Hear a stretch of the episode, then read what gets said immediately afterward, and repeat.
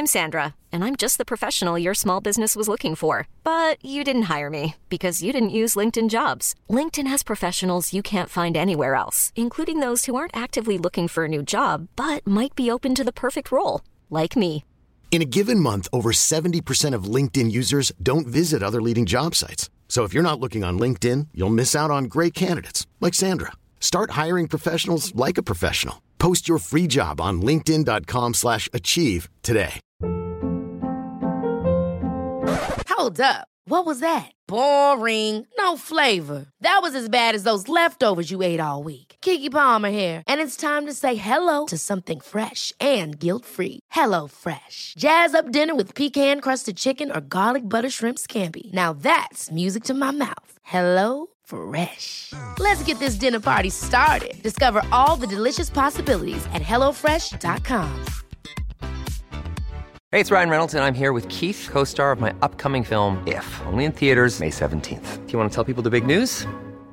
All right, I'll do. Sign up now and you'll get unlimited for $15 a month in six months of Paramount Plus Essential Plan on us. Mintmobile.com slash switch. Upfront payment of $45 equivalent to $15 per month. Unlimited over 40 gigabytes per month. Face lower speeds. Videos at 480p. Active Mint customers by 531.24 get six months of Paramount Plus Essential Plan. Auto renews after six months. Offer ends May 31st, 2024. Separate Paramount Plus registration required. Terms and conditions apply if rated PG. Room, I'm Salam.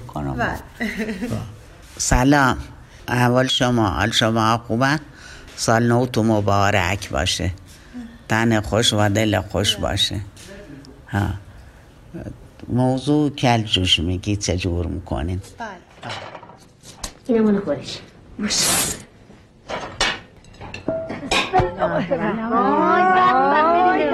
شما در نکنید داره واقعا که برنج درجه یکه. از ما بریم سراغ بقیه غذا. منم میرم ماکارونی و میگو رو می‌کشم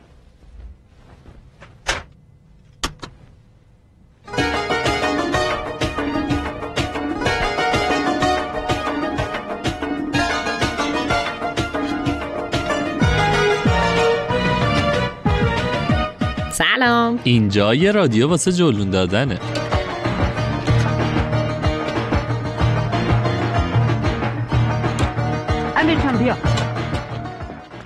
من کیمیا خسروی هستم و به همراه سالار موسوی 49 همین اپیزود رادیو جولون رو تقدیمتون می‌کنیم. هر قسمت رادیو جولون در رابطه با یه مقصد ویژه یا یه موضوع مرتبط با سفر و گردشگریه. اگه دوست دارید اطلاعات بیشتری در این رابطه به دست بیارید وبسایت رادیو جولون جاییه که می‌تونید مطالب مفیدی رو پیدا کنید. اگه هم وسایل مرتبط با سفر و گردشگری نیاز دارید سری به فروشگاهمون با آدرس جولونشاپ.com بزنید. می‌دونید که همراهی شما باعث افتخار ماست و خوشحال میشیم ما رو به دوستاتون هم معرفی کنید.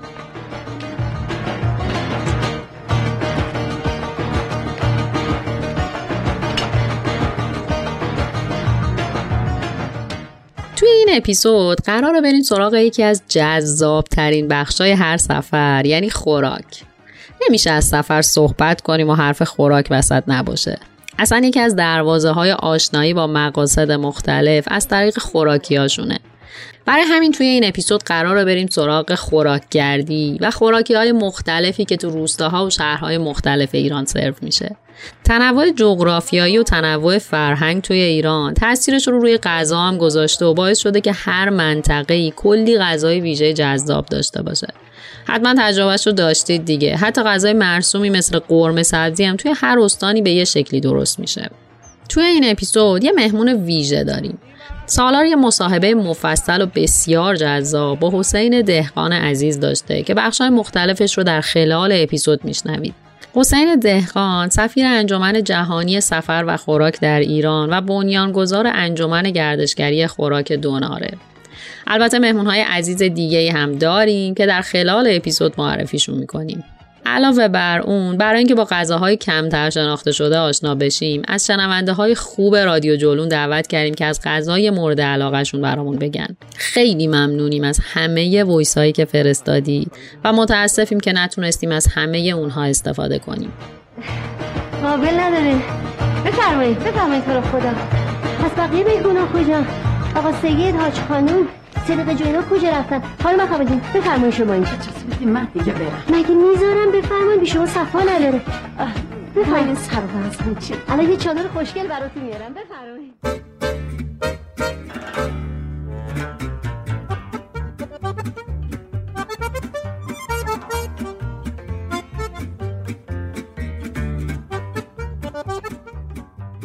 اسپانسر این قسمت اسنفوده بعید می‌دونم کسی اسم اسنفود رو نشنیده باشه یا حداقل یه بار ازش غذا سفارش نداده باشه. اما همونطور که می‌دونید اسنفود فقط مخصوص سفارش غذا نیست. یه بخش دیگه از خدمات اسنفود خرید مایحتاج خونه است. یعنی چیا؟ هر چیزی که فکرش رو بکنید از گوشت و مرغ تا میوه و شیرینی و حتی نون. واقعیت اینه که اسنفود بخش مهمی از زندگی رو آسون می‌کنه. برای کسی مثل من که باید تمام خریدای خونه رو خودم انجام بدم جایی که بتونم تمام خریدهام رو آنلاین و راحت سفارش بدم یه موهبته. دیگه لازم نیست وقتی شب مهمون دارم یا حتی می‌خوام برای خودم شام درست کنم تازه خسته و کوفته بعد از سر کار برم خرید و کلی بار با خودم بکشم تا خونه. توی مسیر چیزایی که می‌خوام سفارش میدم و بعد که رسیدم همش رو حاضر و آماده تحویل می‌گیرم. از گوشت و خرید سوپری تا میوه و تنقلات. خلاصه که میشه زندگی روزمره رو با اسنفود راحت تر کرد.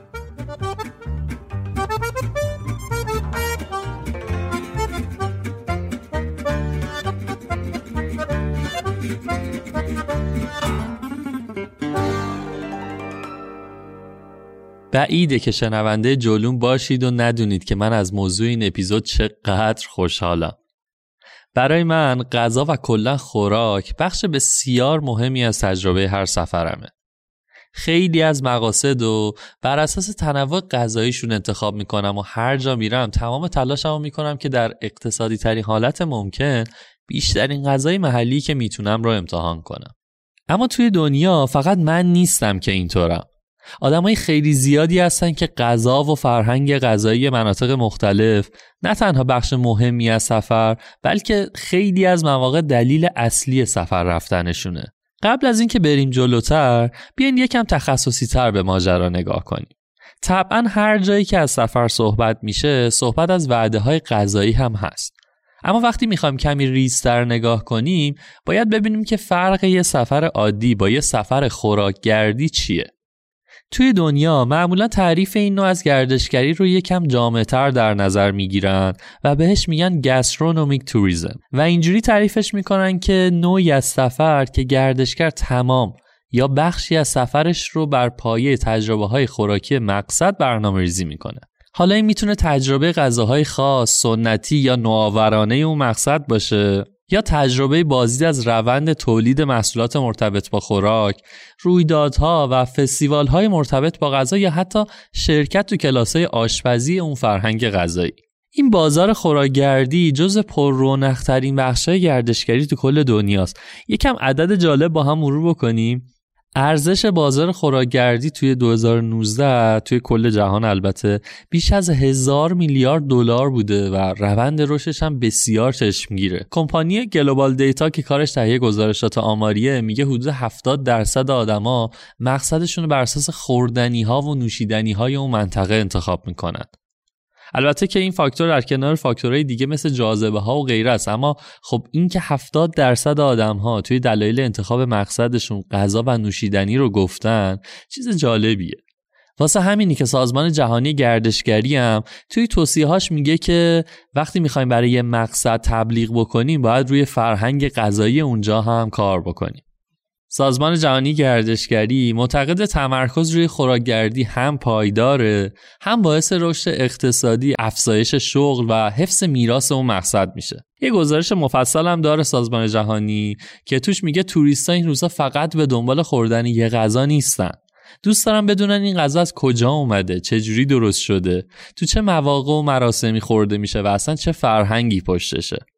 به خاطر همین غذا و کلا خوراکی می‌تونه دلیل خیلی خوبی برای جذب گردشگر توی منطقه باشه. اونم گردشگری که از یه توریست عادی بیشتر خرج می‌کنه. چون تحقیقات نشون میده که آدم ها توی سفر برای بخش غذا بسیار راحتتر خرج می‌کنن. تحقیقات هم بذاریم کنار. اگه به خودمون اطرافیانمون نگاه کنیم احتمالا موافقیم که خودمون هم این کار رو خیلی راحتتر انجام میدیم.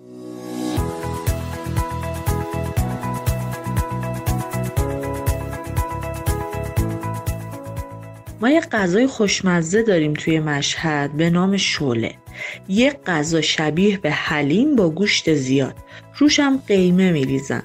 زمان پختش اصولا خیلی طولانیه. شب تا صبح در حال هم زدن این غذا.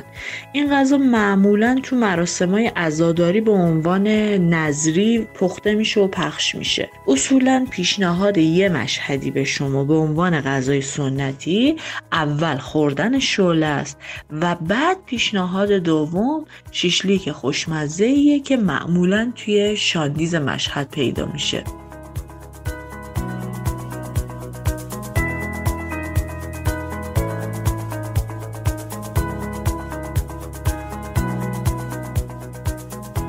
می‌خوام درباره دوگوله دودار صحبت کنم. دوگوله دودار عراکی یا همون سنجونی. یه جورایی شبیه آبگوشت کشک لورستانه ولی خب اینجا بهش میگن دوگوله دودار. یعنی همون دیزی کشک دار چغندر میریزن توش چغندر قند. و اتفاقا خیلی هم مزه جالبی بهش میده و روشو با گل زرد و نعناداغ تزیین می‌کنن و مخصوصا توی نظری های سنجان خیلی استفاده میشه.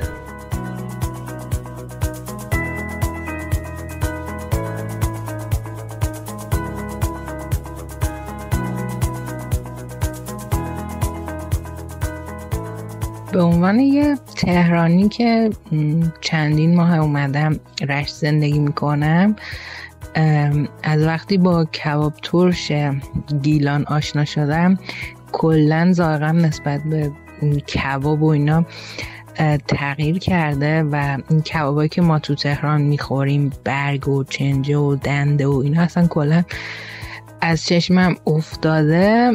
انقدر که تنوع کباب توی گیلان بالاست و با کیفیته. و از بین رستوران های خیلی زیادی که تو گیلان غذاشون رو تست کردم. واقعا کبابگاری امو محسن توی خیابون شریعتی رشت نزدیک میدون شهرداری. واقعا عالی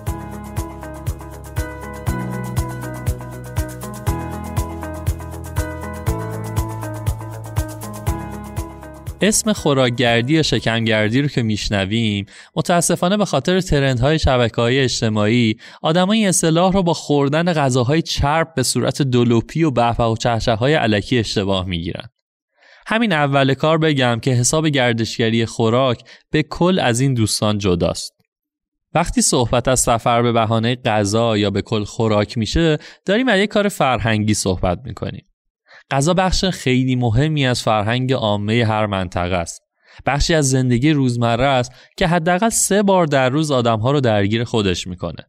در نتیجه نه فقط خود غذایی که خورده میشه بلکه زمان خوردنش، روش خوردنش و مناسبت مختلفش هم از اهمیت بالایی برخوردار میشه. از حسین دهخان خواستم برامون بگی که گردشگری خوراک اصلا چی هست؟ من اول دو تا چیز رو بگم یکی تعریف رو میگم و بعد میریم سراغ یه خورده خود واژه که اصلا چی هست. چون هم در انگلیسی و خب متعاقبش در فارسی ما واژگان متعددی داریم. انجمن جهانی سفر و خوراک یعنی World Food Travel Association که من سفیرشون در ایران هستم تعریفش اینجوریه. میگه Food tourism is the act of traveling for a place in order to get a sense of place. یعنی میگه گردشگری اقدامی است که ما سفر می‌کنیم برای چشیدن طعم یک مکان تا حس و درکی از اون مکان یا مقصد ما داشته باشیم. این تعریف انجمن جهانی سفر و خوراک است. حالا ما چند تا واژه داریم. ما food tourism میگیم gastronomy tourism میگیم culinary tourism میگیم gourmet tourism میگیم. اگر مقالات قبل از سال 2010 رو هم نگاه بکنیم فود اند بورج توریزم هم گفته میشه کما اینکه در صنعت میهمان نوازی یا هتلداری شما همیشه یک مدیر یا یک مسئول یا یک بخشی به نام غذا و نوشابه دارید که اون فود اند بورج از اونجا میاد وارد گردشگری خوراک هم میشه. اینا هیچ تفاوت خاصی با هم نمی‌کنن به خصوص وقتی ما میگیم فود توریزم یا گسترانومی توریزم عمدتا از اینجا میاد که مثلا تو گزارش سازمان جهانی گردشگری gastronomy میگه چون این گزارش از اسپانیا میاد. جنوب اروپا یا آمریکای لاتین کلمه gastronomy رو خیلی استفاده می‌کنن. امریکا کانادا آسیای شرقی به طور خاص food tourism رو بیشتر استفاده می‌کنن. culinary tourism خیلی به آشپزی چون کلمه culinary مربوط به آشپزی هست خیلی به سمت آشپزی میره. و گرمی توریزم هم به طور ویژه حالا بعضا در ایران به شکمگردی خیلی ترجمه کردن که خب این تعریف انگلیسیش رو باید دقت بکنیم که گرمه کلا یعنی خوشخوراک. و گرمه توریزم به اون نیش مارکتی برمیگرده که داره یک غذای لوکس و یک خدمات خیلی گران قیمتی رو ارائه می‌کنه. در مثلث گردشگری خوراک گردشگر رو داریم فرهنگ و مردم رو داریم و خوراک و نوشیدنی که این سه زل گردشگری خوراک رو تشکیل میده. حالا در فارسی هم دوستان کلمات متفاوتی رو میگن گردشگری غذا گردشگری غذایی گردشگری خوراک. ما با دوستانمون بیشتر اجماع کردیم که کلمه گردشگری خوراک رو بگیم چون غذا صرفا یک غذا رو به ذهن متبادر می‌کنه و صرفا ما رو می‌بره توی رستوران در حالی که کار ما صرفا توی رستوران نیست. بله رستوران یک محلی از ارائه سرویس و خدمات گردشگری خوراک هست. مضاف بر این که کلمه خوراک در, در قیاس با کلمه غذا واژه عامتری هست.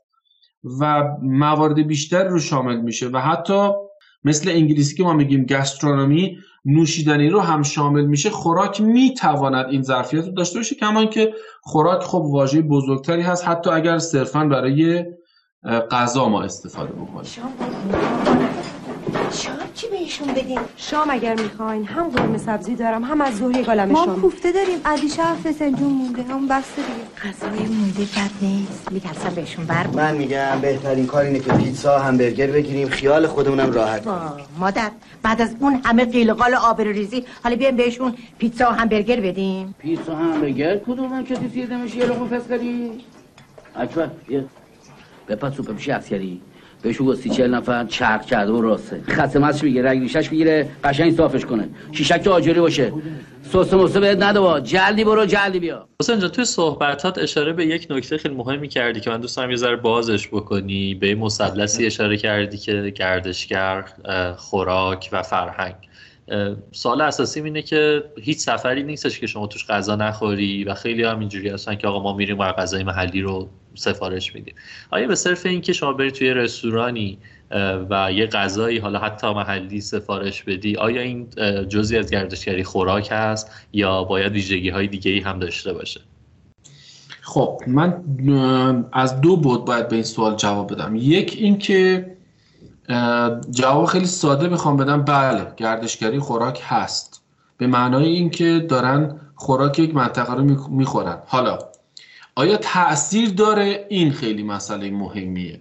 از 2019 UNWTO یعنی سازمان جهانی گردشگری میاد 14 گونه گردشگری به طور رسمی خودش اعلام می‌کنه. حالا ما چه قبول بکنیم چه قبول نکنیم؟ گردشگری خوراک رو مجزا در نظر می‌گیره. اما به طور سنتی همیشه گردشگری خوراک زیر مجموعه گردشگری فرهنگی بوده و خواهد بود. چرا؟ ما به واسطه خوراک و نوشیدنی داریم یاد می‌گیریم که مردم اون منطقه حالا شهر منطقه مجموعه هر چیزی کشاورزیشون چطوره؟ معیشتشون چطوره؟ تو شادی چی می‌خورن؟ توی عزا چی می‌خورن؟ چه نوشیدنی دوست دارن؟ غذاشون آبکیه غذاشون آبکی نیست. چه نوع مواد غذایی در دسترس دارن؟ شاید در 20 سال گذشته چه به لحاظ اقلیمی چه به لحاظ تفاوت در وضعیت کشاورزی چه به لحاظ اینکه خب ما الان میوه رو در فصلی که فصلش نیست داریم. شاید این چیزها رو خوب متوجه نشیم خوب درک نکنیم که خب مثلا شما چه می‌دونم خیار رو گوجه رو چل سال پیش پنج سال پیش همیشه شما نداشتی. حالا جدا از اینکه اصلا خود گوجه کلا یک سبزیجاتی هست که خیلی جدیده. یا همه چیز در دسترس شما نبوده.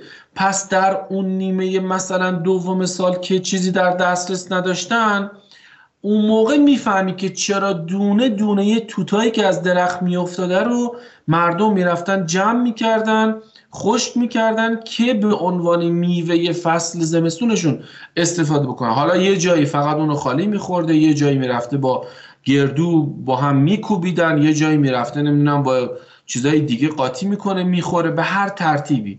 بنابراین رسالت و اهمیت گردشگری خوراک اینه که شما در کنار اینکه یک خوراک یا نوشیدنی رو می‌خورید آمار اطلاعات داده هایی رو بگیرید و به شما بدن و متوجه بشید که بفهمید چرا در مثلا قیمه یزدی از گوشت ماهیچه استفاده می‌کنن و فرق می‌کنه با قیمه قزوینی. اینها نکات مهمی هست که ما به دنبالش هستیم. بنابراین صرف خوردن یک غذا بله. شما یک طعم جدید رو میچشید شاید دوست دارید شاید دوست ندارید. که خب الزامی نیست همه دوست داشته باشن. لذا اینها نکاتی هست که ما باید بدونیم. حالا من اگر بخوام این سوال شما رو بازتر بکنم و گستره فعالیت های گردشگری خوراک رو بگم ما معمولا با عنوانی به نام از مزرعه تا سفره. از مزرعه نمی‌دونم تا چنگال. اینها رو زیاد شنیدیم. اینها دو تا دلیل داره. یک از مزرعه تا سفره بازه فعالیت های گردشگری خوراک نشون میده. پس هر کدوم از اونها رو ما انجام بدیم در چرخه فعالیت های گردشگری خوراک قرار گرفتیم. از کشاورزی و چیدن میوه و بودن سر مزرعه و یا کنار یک مزرعه دیدن و بازدید کرد. مثلا شما امکان داره بری یک مزرعه پسته رو ببینید بچینید بخورید از محصولات یا غذاهایی که با پسته درست میشه مصرف کنید. این میشه گردشگری کشاورزی. تا زمانی که این زنجیره همینجور بیاد جلو بحث دامپروری باشه توی روستا باشه یه کارخونه باشه یه کار... کارخونه تولید هر نوع ماده غذایی باشه یه کارگاه باشه یک فروشگاه باشه که حتی صنایع دستی هم که مربوط به غذا و نوشیدنی و مطبخ میشه درش. شما بتونید بازدید کنید. پس موزه های مردم شناسی هم هستن. اون مسیری هم که ما توی رودبار میریم انواع اقسام زیتون و محصولات مربوطه هستن. اونم یک گستره یک بستری از فعالیت گردشگری خوراک هست. به سراشپزها می‌رسیم. حضور اونها فعالیت اونها شیوه طبخ غذا. به ادویه ها می‌رسیم. به مواد اولیه می‌رسیم که باز ربط به همون ماجرای کشاورزی و بحث روستایی داره.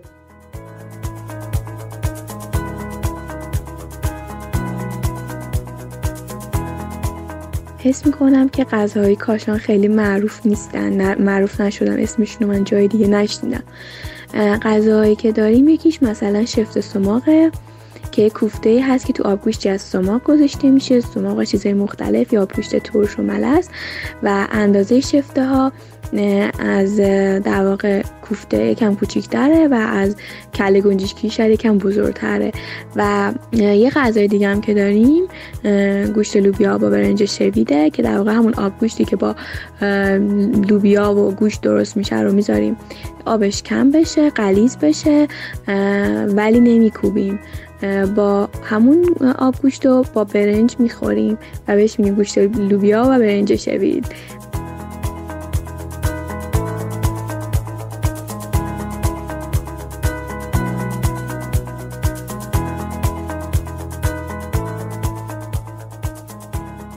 ما اصالتا اهل دلیجان استان مرکزی هستیم و زمانی که کودک بودیم بچه بودیم همیشه توی کار خوبی که می‌خواستیم انجام بدیم به همون می‌گفتن که اگه فلان کار رو انجام بدی بهت جوزه قند میدیم. ما همیشه تو ذهنمون این بود که وا جوزه قند عجب چیز شیرین و خوشمزه و جذابی باید باشه. و خب جایزمونه دیگه. این روزا که خودم کارم شده شیرینی و آشپزیر وقتی دربارش تحقیق کردم دیدم جوزه قند می‌تونه از میوه هایی مثل هلو زردالو باشه که زمانی که می‌رسه میذارنش یه دو روز کامل خشک میشه هستاشو جدا می‌کنن دوباره یک روز کامل اون قسمتی که اطراف هسته بوده رو تو آفتاب می‌زنن خوشه و داخل اونو با موادی مثل گردو و هل و آرد و پودرقند و اینا پر می‌کنن و سرش رو میدوزن و از توی نخی رد می‌کنن که مثل یه دونه تسبیح میشه. و یه چیزی هم که خیلی جالب براتون بگم توی زمان جنگ کسایی که اهل نراق بودن این دونه های تسبیحی که بوده رو دور گردنشون مینداختن و می‌رفتن تو جبهه و توی جبهه به نارنجک لپی معروف بوده. و هر کسی که احساس گشنگی می‌کرده. یه دونه از اینا رو میخورده و اعتقاد داشتن که این میره تو معده مثل یه نارنجک میترکه و اون قندش رو آزاد می‌کنه و انرژی بخش می‌تونه باشه.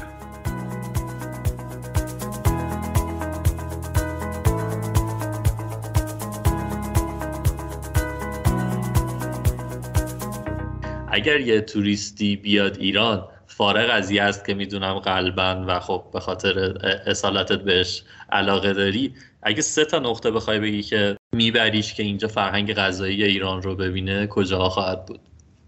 ببین ما 2015 اگر اشتباه نکنم در مجموعه شهرهای خلاق جهان رشت در استان گیلان شهر خلاق گردشگری خوراک شده و به حق همین اتفاق افتاده. پس بدون تردید یکی از نقاط مهم برای اینکه فرهنگ خوراکی ایران رو بشناسیم اونجاست.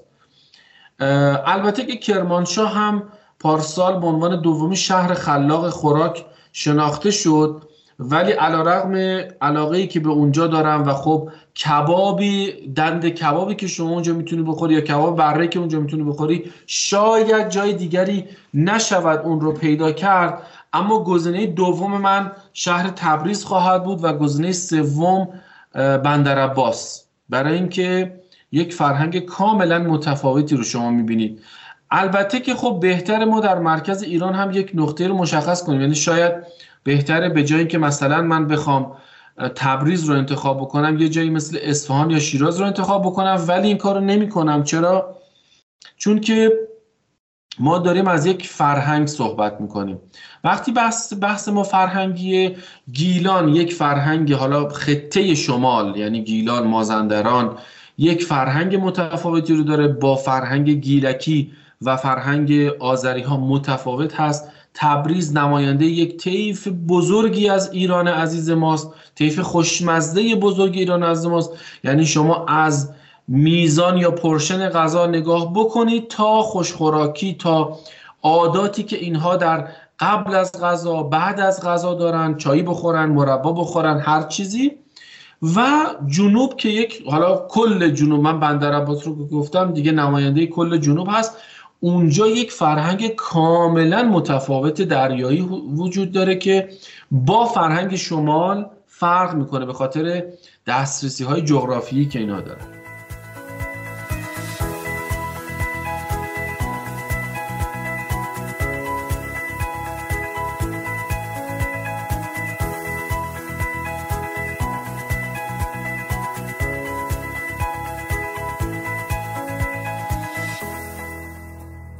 می‌دونید دیگه تمام اون چیزی که ما بهش میگیم آشپزی وابسته به یک عنصر خیلی مهمه یعنی آتش. تمام اون فرق اساسی که غذای امروز ما با غذای انسانهای اولیه داره همین توانایی پختن غذاست. چیزی که احتمالا انسان اون اوایل به صورت تصادفی کشفش کرد. لاشه های حیوانایی که توی آتش های طبیعی دشتای بزرگ آفریقا پخته شده بودند و به دست انسان رسیدن. انسان اولیه کم کم فهمید که میشه گوشت رو خام نخورد و به کمک آتش اون رو نرمتر و لذیذتر کرد. تو تمام اثار بعدی کنترل آتیش توی قبیله به منزله کنترل قدرت بود. حالا کم کم انسان به فکر افتاده بودن که دست به جادوگری بزنن. با ترکیب مواد مختلف غذاهای جدیدی رو درست بکنن. بعدها به واسطه کشاورزی تونستن یه انقلاب بزرگ دیگه به وجود بیارن و با اهلی کردن گیاهایی مثل گندم غذای بیشتری هم داشته باشن. و حالا که خیالشون از بقا راحت شده بود برن سراغ تجملات بیشتر مثل ترکیب مواد و پختنشون. چیزی که ما به اسم هنر آشپزی میشناسیمش. ما از اساتیر بگیر تا تاریخ مکتوب روایت های مختلفی از اهمیت غذا و آشپزی توی ایران داریم. از داستان معروف فریدون و زها که توش نقش آشپز دربار بسیار پررنگه تا روایت های تاریخی از غذاهای دربار ساسانی. از تمام آنچه برای فرمان روایم مهیا کرده ام این نوشیدنی سودمندتر و لذیذتر است. نمی‌دانم جادوگری یا خالیگر اما نیک می‌دانم که غذایی بهتر از این تا به حال در عمر خیش نخوردم جسارتی داشتم از حضور پادشاه. ترسم که جسارت مرا نبخشیده از خود دورم بدارید. تو برای من بسیار عزیزی. آنچه می‌خواهی بگو تا به خواستت برسانم. تنها یک آرزو دارم و آن هم این است که شانه های سرورم را بوسه زنم.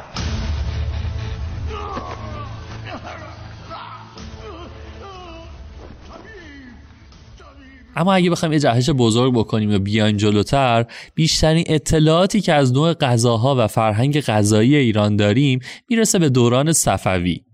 دوران پر رونق و پر اقتدار ایران که درباریاش از قرار حسابی به خودشون می‌رسیدن. سفره های زیافت صفوی بسیار پررنگ و لعاب و شلوغ بوده.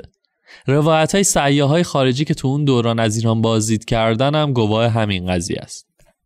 غذا تو دربار صفوی خیلی مهم بوده و مقام مثل ایشک آقاسی و خانسالار و توشمالباشی و غیره توی دربار وجود داشته که کار همشون مربوط به برگزاری هرچه باشکوهتر زیافت های شام و باقی وعده های غذایی توی دربار بوده. یکی دو تا متن خوب از آشپزهای اون دوره هم باقی مونده برامون که خب مرجع خیلی خوبی برای مطالعه آشپزی تو دوران صفویه. توی قاجار هم به همین صورت بوده. به جز آقا محمد خان که کلا کم غذا بوده تقریبا همه شاههای قاجاری به غذا خیلی اهمیت می‌دادند. نمونه بارز و مهمترینشون هم ناصر شاه عزیزه که بدتر از من بسیار شکمو بوده و حتی برای درباریان جایزه گذاشته بوده که کی می‌تونه غذاهای جدید براش درست کنه و بیاره. دیگه نگم دیگه سفره رنگینی از گوشت بره و مرغ و پرنده های دیگه تا انواع پلو و خورشتا و نون و البته دسر و شیرینیجات و نوشیدنی. مثلا شربت تو سفره های دربار خودش یه حدیث مفصلی داره. داخل پرانتز حیفم میاد که اشاره به یک کتاب جذابی که به تازگی چاپ شده نکنم. کتاب کارنامه خورش دستور پخت غذاهایی که توی دوران قاجار رواج داشته و یه شاهزاده قاجاری به کمک همسرشون رو نوشته. دستبندی غذاها و مناسبت های خوردنشون تو کتاب خیلی خوب معرفی شده و زبون شیرینی هم داره. بیاین یه تیکه از این کتاب با هم گوش بکنیم جالبه.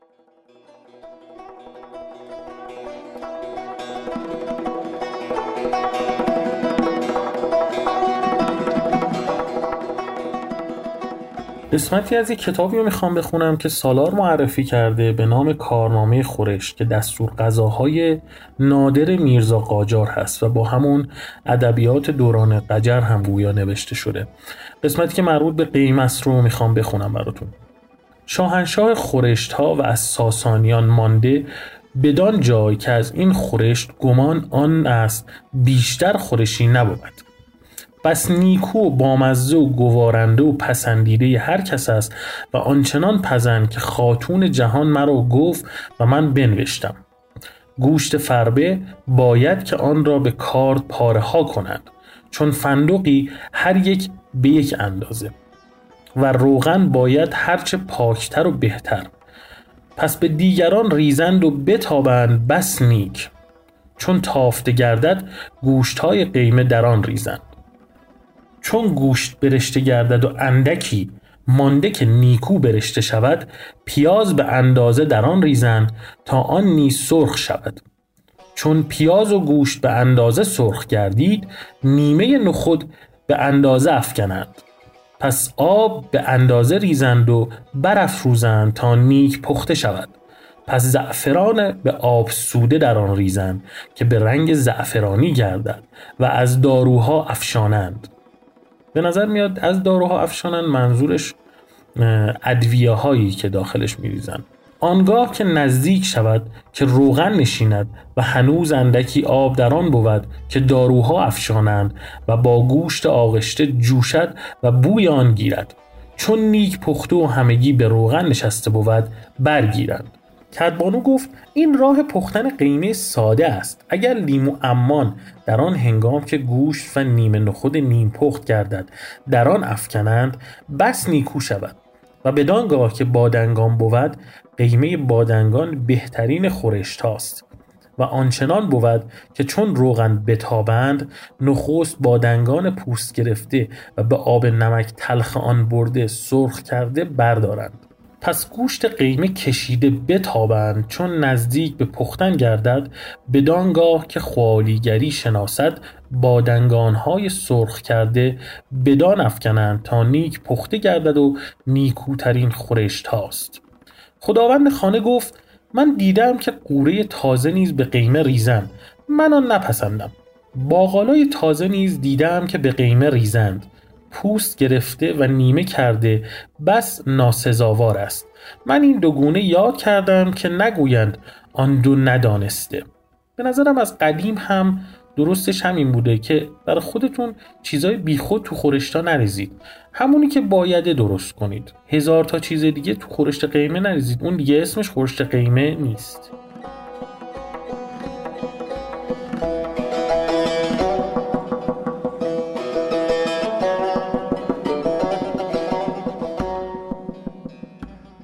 اما صفره های مردم عادی به پروپیمونی اعیان و دربار نبوده.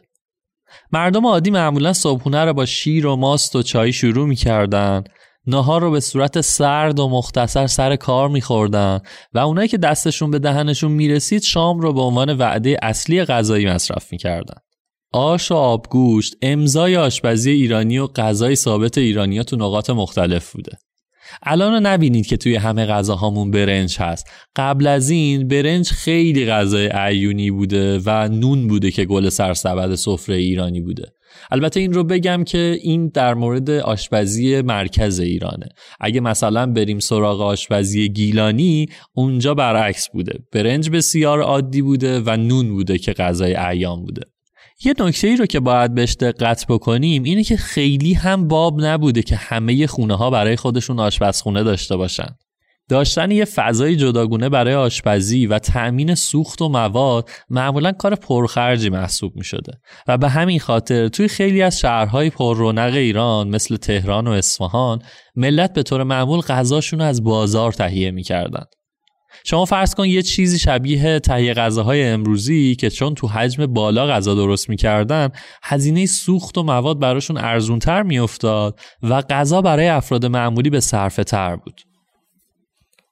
این فرهنگ غذایی که امروز تو خیلی از جاهای ایران می‌بینیم فرهنگیه که بعد از سالها از دل خونه ها و آشپزخونه های مردم و درباری بیرون اومده.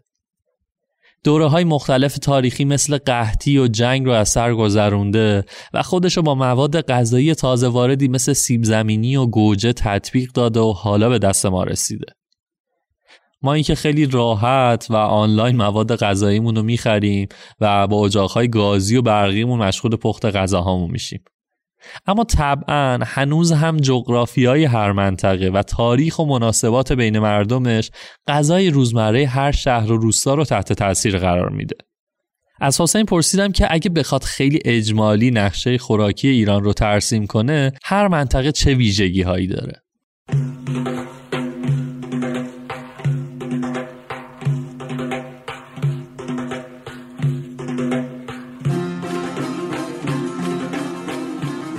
ما اگر بخوایم که در ایران یک نگاه کلی بکنیم آن چیزی که ما ایرانی ها بهش معروف هستیم انواع پلوها انواع آشها انواع آبگوشت ها و به طور ویژه انواع غذاهایی است که با بادمجان درست میشن در ایران.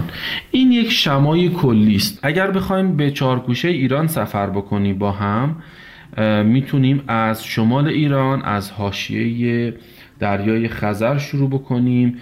استان سرسبز گلستان رو ما داریم. با تنوع بالایی از حبوبات و غذاهای سالمی که دارن از ماشبلویی که دارن یا ماشخورشی که در گلستان تبخ میشه ترش پلویی که دارن یا آش ترشی که دارن. با توجه به حضور ترکمن ها برخی از غذاهای ترکمنی هم مثل بورگ یا چکترمه یا اوناش در استان گلستان تبخ میشه. استان گیلان رو ما داریم که خب شهر خلاق گردشگری خوراک هست افتخاری است برای ایران. با تنوع بالایی از غذاها که اگر اشتباه نکنم بیش از 350 نوع غذای مختلف در استان گیلان هست. در مازندران عزیز از ناز خاتون از شکر کوکویی که ما داریم از بادمجان شکمپوری که هست از خورش ماست که خب ما همیشه اصفهان رو به خورش ماست می‌شناسیم یک تفاوت اندکی داره در مازندران و اصفهان.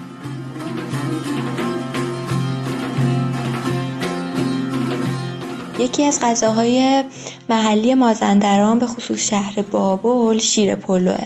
شیر پلو رو محرما به عنوان نظری درست می‌کنن.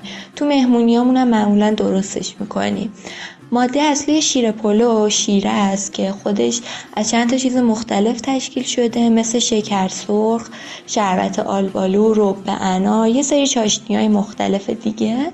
که معمولا قدیمی ها خودشون درست می‌کردن اینا رو. شیر پلو به خاطر اینکه داخلش رو به انار و شکر سرخ داره یه ظاهر قهوه‌ای رنگی داره و از مزهش هم بخوام براتون بگم اینه که خیلی یه مزه شیرینی داره و خیلی خیلی خوشمزه است.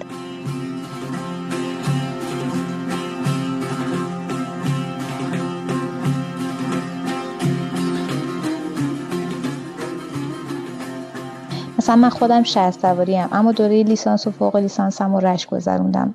همیشه توی خوابگاه دوستای مختلفی از نوار شمالی داشتم. و یکی از چالش های لذت بخش ما این بود که کدوم غذای محلی تو کدوم شهر چجوری درست میشه و رسپی ترکیباتش و علل خصوص سبزیاش چیه؟ خلاصه که بعد از گذروندن دوران شیرین خوابگاهی توی رش فهمیدم غذاهایی که توی نوار ساحلی خزر درست میشن به واسطه وجود مقدار متفاوتی از یک سبزی یا یک ترشی خاص و یا حتی میزان رقیق بودن یا غلیظ بودن اون غذا با هم فرق دارن و خیلی جاها این غذاها طبعا به واسطه همین عوامل اسامی متفاوتی دارن. مثلا ما تو شهر خودمون یه غذایی داریم به اسم قوراب یا قورابه این غذا ترکیبی از سبزی های محلی که بخش اعظم رو ترشواش که یه سبزی محلی خود رو هست تشکیل میده. تو این غذا علاوه بر این سبزی ها بادمجون، گوجه رنده شده، آرد برنج و گاهی اوقات مرغ میریزیم. خب حالا قسمت هیجان انگیز داستان اینه که این غذا توی لایجان که شهر همسر من هست اسمش توریان بادمجون معمولا نداره و یا مثلا تو رامسر مرغ نداره و بادمجون هم نداره و اسمش حالو آبی هست. بعضی جاها هم همین غذا خیلی رقیق تره و اسمش ترش آبی هست. و در کنار غذای دیگه مثل ماهی یا ماهی شور خورده میشه. من بعد از اینکه ازدواج کردم و وارد خانواده همسرم شدم من فهمیدم که یه سری از غذاهای ما و اونا کاملا متفاوت و اسامی یکسان دارن. مثلا برای ما غرب مازندرانی ها مرغ ترش یعنی یه مرغ درسته که داخل شکمش رو با گردوی زیاد و سبزیجات معطر مثل چوچاق، نعنا، ریحان محلی به همراه گردوی فراوون و رو به انار و سیر پر کردن اما در لایجان مرغ ترش یعنی غذایی با مرغ سبزیجات دیگه مثل گشنیز و نعنا همراه با لپه. یا مثلا ترشه تره که ما درست می‌کنیم ترکیبی از حبوبات همراه با سبزیجات. اما در لایجان و رشت ترشه تره همراه با سبزیجات برنج و تخم مرغ.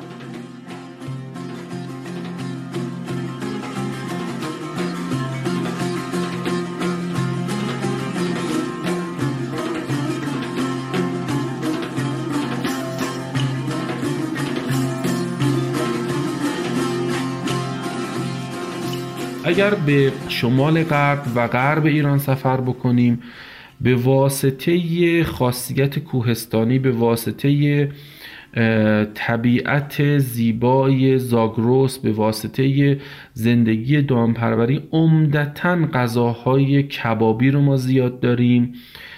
توجه به خوردن گوشت یا حضور گوشت در این مناطق خیلی زیاد هست که خیلی از این جاها هم عمدتا گوشت گوسفندی هست. حالا برخی از این شهرها اصلا گوشت گوسفندی هم حتی نیست و یا خورش های بسیار خوب. جدای از این در استانهایی مثل کردستان و کرمانشاه شما مثلا خورش, خورش کنگر رو دارید در کنار غذاهای گوشتی که هست.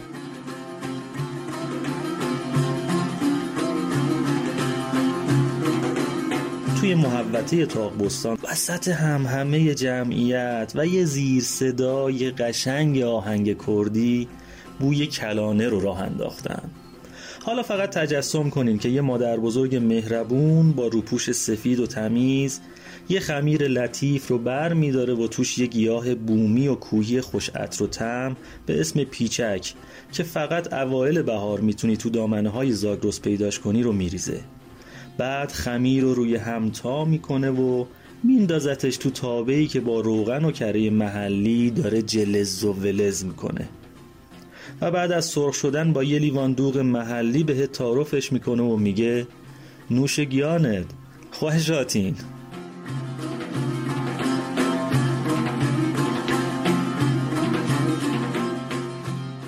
اگر شما ایلام رو هم نگاه بکنید به همین ترتیب هست و غذاهای گوشتی بسیار اونجا مهم هستن. شمال غرب اگر استانهای آذربایجان غربی و شرقی رو ما نگاه بکنیم می‌بینیم که نه تنها به لحاظ حجم غذایی متفاوت از مناطق مرکزی ایران به طور مثال هستند یا شاید هر جای دیگری از ایران بلکه تنوع غذایی هم بسیار بالا هست. مثلا استان آذربایجان غربی به انواع بورانی بسیار معروف هست و خب به لحاظ محصولات زراعی هم شما نگاه می‌کنید این منطقه از کشور بسیار حاصلخیز هستند. و وقتی وارد تبریز میشین در کل یا به عبارتی آذربایجان شرقی گوشه گوشه یا آذربایجان شرقی. چه به لحاظ نوع کباب مثلا بناب چه به لحاظ برخی از میوه ها بسیار بسیار معروف و خوشمزه هستن. جدای از حالا شیرینی های مختلف یا مرباهایی که اینجا دارن یا اردبیل که به آشهای متفاوتش معروف هست.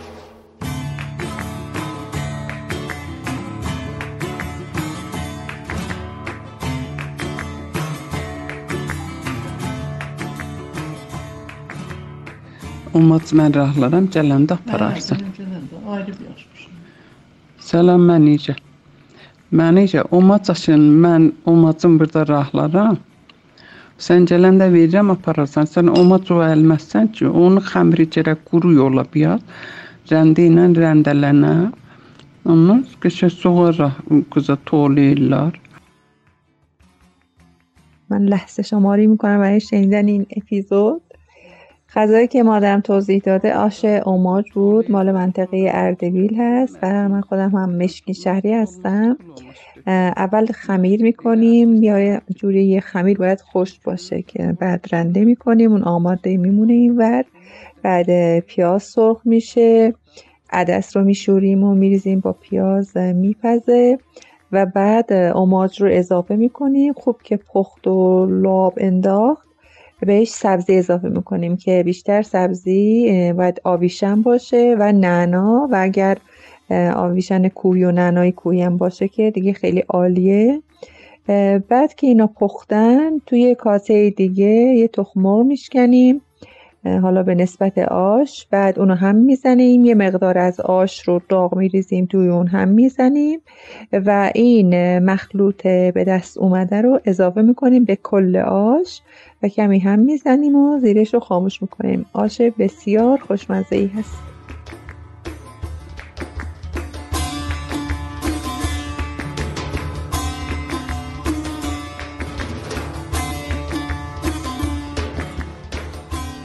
غذای سنتی شهر ما ساجبالغیه یا همون ماهی ساجی. ماهیه که روی ساج پخته میشه. اینطوری که شکم ماهی رو تمیز می‌کنیم به شکم آرد می‌زنیم پهنش می‌کنیم روی ساج کباب شه. بدون روغن بدون بو فوق العاده خوشمزه میانه هم تشریف آوردید. اینجا کلی غذاخوری تحت عنوان ماهی پزی وجود داره. می‌تونید ماهی سفارش بدید براتون روی ساچ کباب کنن میل کنید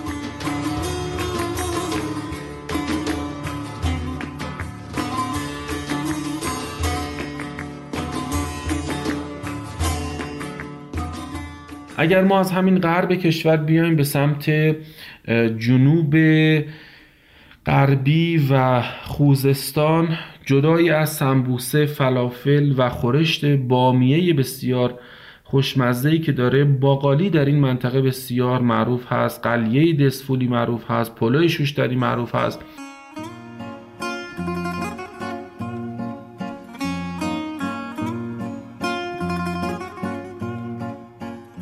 یکی از میان هایی که توی دسفول خیلی معروفه یه غذایی به اسم آب باقله و طرز تهیهش هم به این صورته که باقله خشک رو یک شب میخیسونن و بعد اون رو توی یه قابلمه پر از آب میپزن. وقتی که پخته شد یک مقدار آب تمر به عنوان چاشنی بهش اضافه می‌کنن و با یه مقدار پیاز داغ و آویشن و زردچوبه خوشتم و معطرش می‌کنن.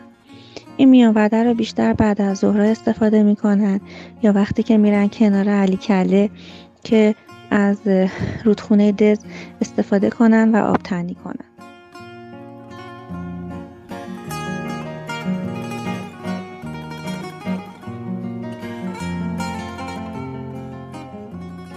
اسم این غذا آش ارده است. می‌دونم تو وهله اول ممکنه یک منظری جالبی نیاد تو ذهنتون.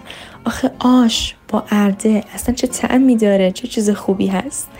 اما همین الان بگم ممکنه. کسایی که یک دستی تو ادبیات دارن منظور منو همون اول متوجهشن اینجا منظور از آش اون آشی نیست که مثل آش رشته یا آش دوغ. اینجا آش به معنی برنج هست.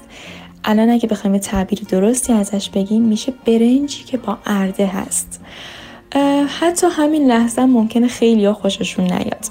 این برنج در واقع یک برنج ساده نیست. برنجی که با ماش مخلوطه. این عدس پلو دقیقا این عدس پلو اما با ماش. و زمان سروش با ارده مخلوط میشه. چیز جالبی که این غذا داره اینه که شما تو روزهای عادی نمی‌تونید این غذا رو پیدا کنید توی خوزستان. تو روزهای بارونیه که این غذا خیلی پیدا میشه. تو روزهای معمولی این غذا زیاد درست نمیشه. اما حتما تو روزهای بارونی مردم دوست دارن که این غذا رو تو خونشون داشته باشن. پس اگه یک روزی شنیدید که خوزستان داره بارون میاد مطمئن باشید که در تک تک خونه های خوزستانی رو بزنید. این غذا رو توش پیدا می‌کنید.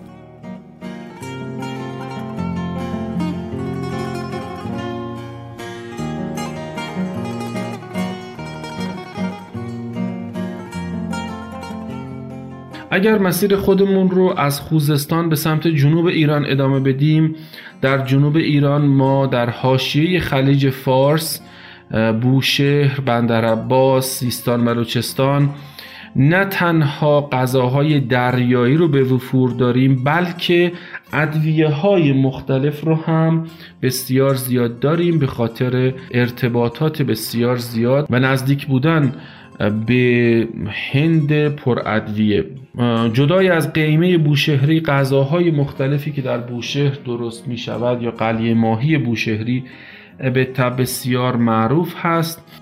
در بندر عباس به همین ترتیب انواع ماهی ها که خب حالا این ماهی ها حتی برخی از ماهی ها رو به سبکی درست می‌کنن یا فراوری می‌کنن و آماده می‌کنن که حتی امکان داره برای صبحانه استفاده بشه.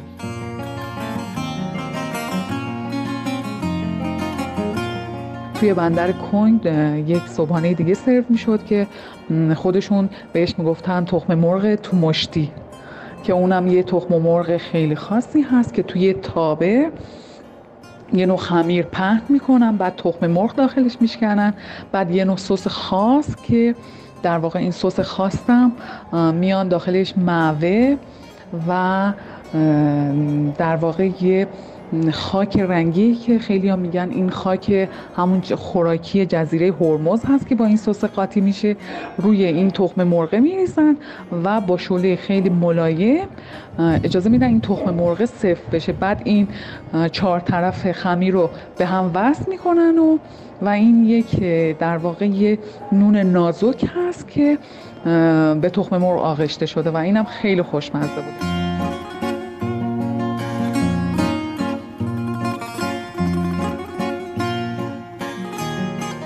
میگو دو پیازه.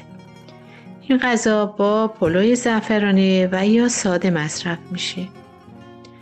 طرز پختش هم ساده و راحت. برای نیم کیلو میگو چهار تا پنج تا پیاز لازمه.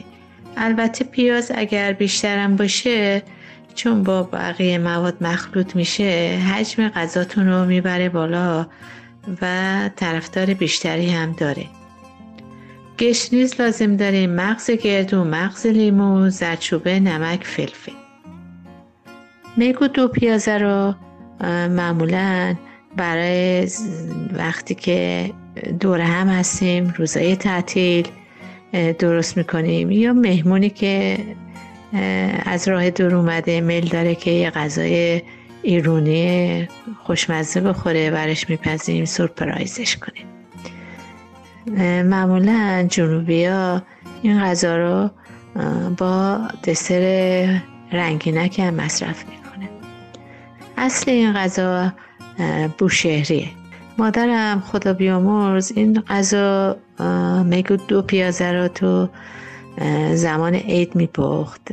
بر اساس سنت که ما باید ماهی بخوریم ما میگو رو آماده می‌کرد با این مخلفات.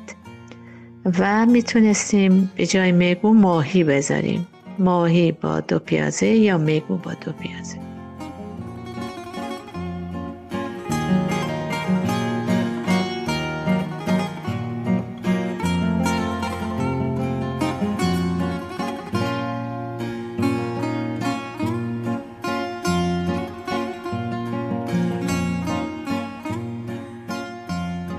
اگر از اون طرف به سمت سیستان برویم به همین سبک هست. خیلی نه تنها بعضا ما برخی میوه های خیلی خوشمزه رو داریم بلکه آبگوشت های بسیار زیادی هم دارند و یا مثلا غذایی به نام کشک زرد. یکی از غذاهای سنتی سیستان و بلوچستان که البته خراسان جنوبی هم توش خیلی رواج داره کشک زرده.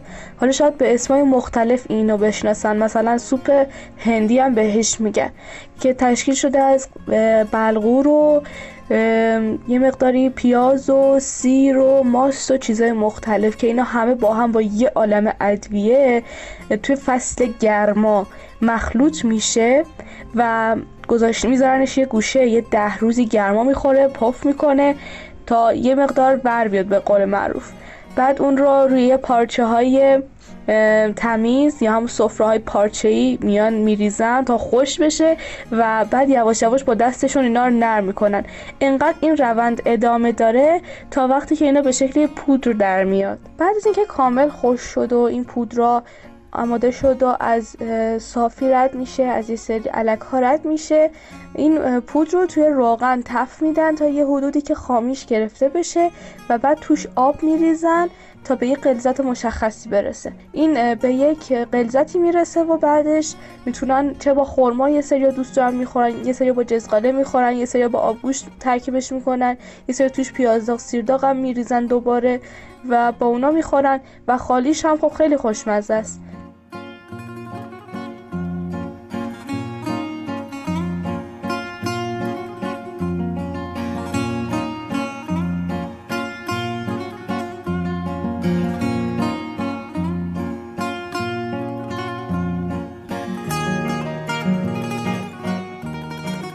در کنار اون تنوع غذایی یا رژیم غذایی استانهای همجوار بعضا به هم نزدیک هست کما اینکه بین سیستان، کرمان و خراسان جنوبی همچون اتفاقی میافتد. چرا که مثلا در خراسان جنوبی که به زرشک، عناب و زعفرانش خیلی معروف هست در مناطق شمالی سیستان هم در شرق کشور همین رو ما داریم. در استان پهناوری مثل کرمان که عمده غذاها مزاج گرم و معتدل دارند استفاده فراوانی از زیره شما می‌بینید و فسنجان معروفی به نام پسته.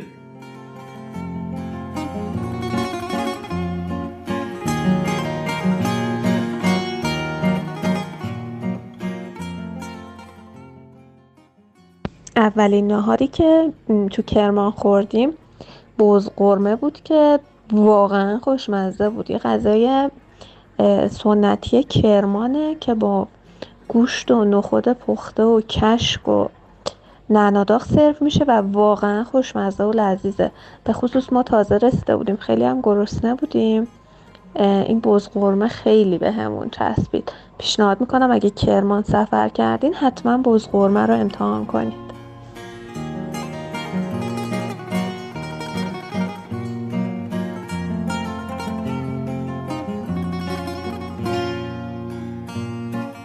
اسم این غذا آبگوشت کلوه. کلو به معنی کوفته. و ما همیشه این غذا رو خونه مامانیم خوردیم. مامانیم هم از مادرش و از مادر بزرگش یاد گرفته. فکر می‌کنم تو کرمان به اسم قاطق گوشت معروف باشه. و من از مادر بزرگم خواستم که دستور این غذا رو برای من بفرسته با اون صدای قشنگش. تا من بتونم از روی صدای مادر بزرگم این غذا رو درست کنم که طعم اون بچگی و خونه مامانی باشه. طرز آب گوشت و کوفته. گوشت چرخ کرده آرد و نخود تخم شوید زرچوبه نمک پیاز رنده شده تو گوشتا. آرد نخودا رو هم همینجور قاطی کنن. با نمک و فلفل و زرچوبه گرد گردیشو کنن. بعد اگر دوستان دارن بخوان سرخ رو بکنن یه دو دقیقه یه دقیقه ای طرف توشون سرخ کنن. بعد یه پیاز داغی یه رو رو هم داغ کنن. بعد آب بریزن اینا رو هم بریزن توشو سیب زمینی. حالا گرد گرد یا هر چی کاش کنن بریزن. تلخون اگر دارن بریزن. همین. خدا حافظ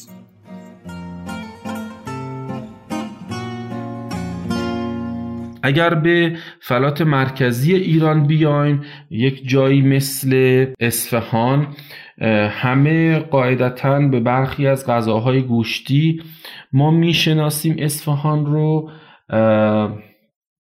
اما یادمون نره که خیلی از حبوبات مثل ماش در اصفهان هم مصرف بالایی دارن مثل حلیم ماش مثل حلیم ماش قمری که خب نوع دیگری از ماش هست.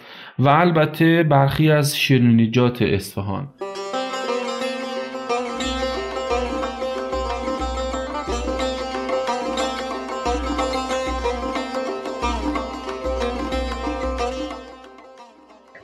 پیشنهادم واسه خوردنی خوشمزه بدون خورش ماست نیست چون همه می‌شناسن.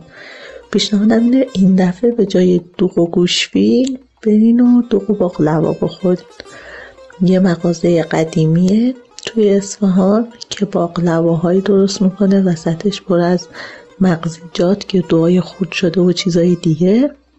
با یه دوغ یه کمی ترش محلی که ترکیب متضاد خیلی جذابی داره.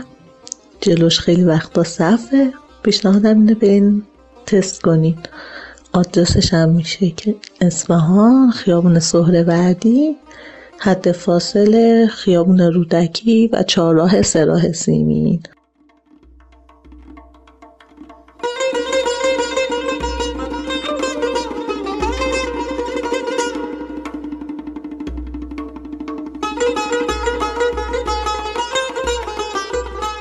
اکثر افراد از خوراکی شهر اصفهان دوغ و گوشفیل، بریون و یا خورش ماست رو می‌شناسن. اما من می‌خوام یه غذای کمتر شناخته شده اصفهانی رو بهتون یاد بدم به اسم ماش و قمری. این غذا خیلی خیلی خوشمزه است. مواد تشکیل دهندش هم پیاز، گوشت، کلم قمری، ماش، ادویه، سبزی خشک معطر و برنج. همه این مواد رو باید با هم دیگه بپزید و با گوشکوب بکوبید. بافت این غذا شبیه آبگوشته و این غذا رو می‌تونید با نون سرو کنید و کنارش حتما ترشیایی خوشمزه بذارید و نوش جانتون کنید.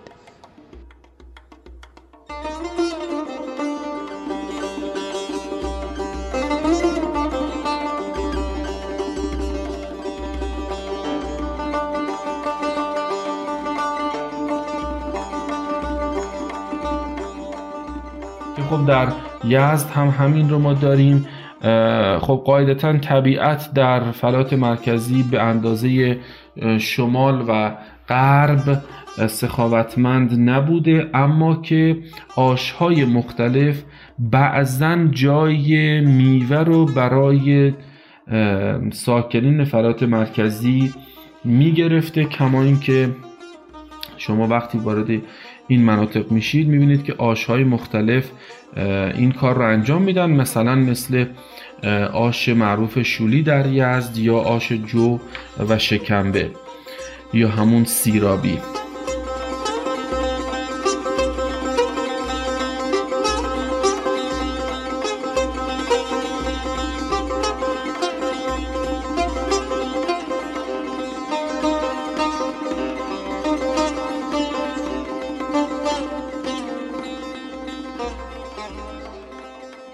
در غذای خوشمزه ایران بگیم. خواستم یادآوری کنم که آش شولی یزدی یادتون نره. این یه پیش غذای خیلی خوشمزه است که یه سری فرق حالا با آش رشته و انواع دیگه آش داره. یکیش اینه که یه تیکه های آردی توش هست به اسم اوماج به این صورته که آردو خیس می‌کنن می‌ذارن جلوی آفتاب خوش بشه با حالت گوله گوله در میاد و اونو میریزن توی آش.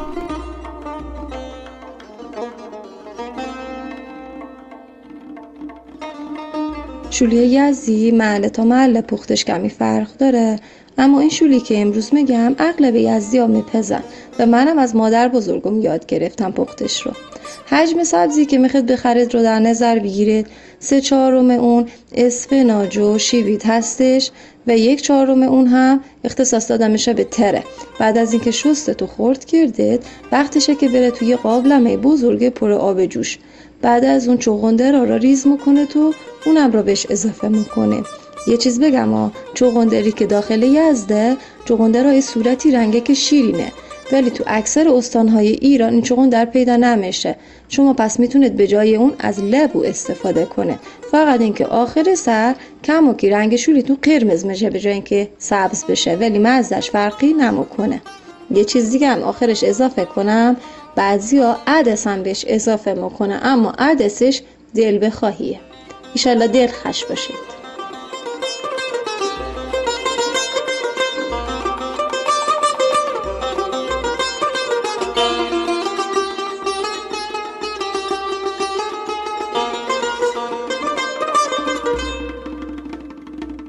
در کنار استان کرمان استان بسیار بسیار زرخیز فارس رو ما داریم که تنوع بالایی از انواع پلو تنوع بالایی از انواع آش رو داریم. پلوهایی مثل شکر پلو، مرصع پلو، قنبر پلو، شیرازی پلو قالبی و آشهایی مثل ماست، دوغ، شیر، سبزی، انار که خب عمدتا آش سبزی رو هم برای صبحانه استفاده می‌کنن. موضوع کل جوش میگی چجور می‌کنیم بله. ها. خب ما هم یه مقدار پیاز خورد می‌کنیم. او وقت روغن هم میرزیم توش. ادوه و نمک هم میرزیم و یه مقدار فلفلی. کم یعنی؟ که خیلی هم تون نش تو پیاز روغن. وقتی هم سرخ شو یکی شملی خوشش میا میکن توش قده قاشق غذا قوریم میپرزونه توش. بعضی ها هم شملی دوست ندارن ننو او وقت ما شوام می‌کنن حل می‌کنن می‌زنن که صاف صاف باشه. مثل دوغ میرزن توش. تو پیاز روغن کو. او وقت شالش کوتاه می‌کنن؟ تا را جوش بیا خاموشش می‌کنن. اگر جوش خو می‌بره. این هم طریق کل جوش. نوش جون تو. خدا نگهدار تو سال خوب داشته باشین. خدا. حافظ خدا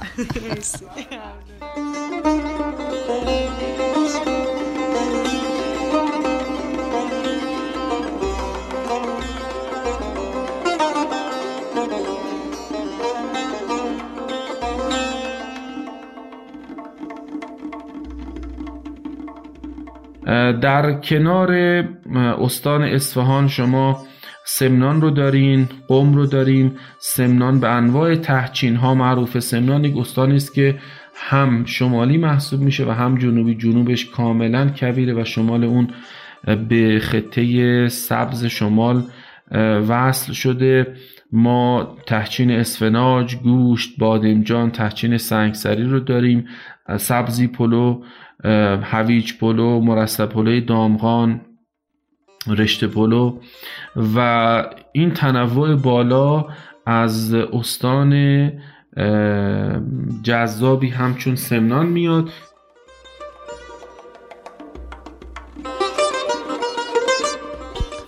من می‌خوام از ته‌چین گرمساری بگم. البته این که ما بهش میگیم ته‌چین گرمساری احتمالا خب اسمیه که گرمساری خودشون روش گذاشتن و دلشون می‌خواسته که منحصرم واسه اونجا باشه. ولی خب این تحجین رو توی استان سمنان توی شهر میرزاد سمنان دامغان و شاهرود و حتی توی یه بخشی از خراسان همین مدلی تحجین رو درست می‌کنن. به قول سالار که به شوخی می‌گفت حتی تا ازبکستان هم تحجین رو همین مدلی درست می‌کنن. منتها خب هر جایی فرقی تحجینش با جای دیگه داره. من می‌خوام از تجینی که مامانم درست می‌کنه معمولا بگم. وقتی که آدما با این مدل از تحجین آشنا نیستن اولش تعجب می‌کنن که ما چطوری گوشت و خام می‌ذاریم لای برنج و بعد اونقدر پخته میشه. اینطوریه که گوشت رو یک ساعت قبل از اینکه حالا بخواد بره لای برنج مزهدار می‌کنیم با فلفل و زردچوبه و قرقورود و نمک. با یه مقدار پیاز نگینی که روش خورد می‌کنیم. وقتی که برنج رو می‌خوایم آب کش کنیم برنجی که چند ساعت خیس خورده رو می‌ذاریم آب کشش که می‌خوایم بکنیم یه لایه برنج کف قابلمه میریزیم این گوشت رو با همه مخلفاتش می‌ذاریم اون رو و ما بقیه برنج رو می‌ذاریم. کشمش رو با پیاز سرخ می‌کنیم و می‌ذاریم روی برنج و اسفناج رو هم میپزیم. اتفاقی که میفته یعنی اتفاق خیلی هیجان انگیزی که میفته اون برنجیه که زیر گوشت ساعتها توی دم مونده و آب گوشت رفته با اون قرقوروت و اون مزه هایی که پیاز و حالا اون ترکیبی از مزه رفته به برنج و اصلا یک ترکیب بی نظیریه و یه برنج نرمه. واسه کسایی که خیلی برنج نرم دوست ندارن خب جذاب ممکنه نباشه. و این ترکیبش با اون اسفناج و کشمش و اینا خیلی هیجان انگیزه برای ما شاید واسه بقیه حتی اینقدر هیجان انگیز نباشه ولی قشنگ برای ما مثل بهشت میمونه.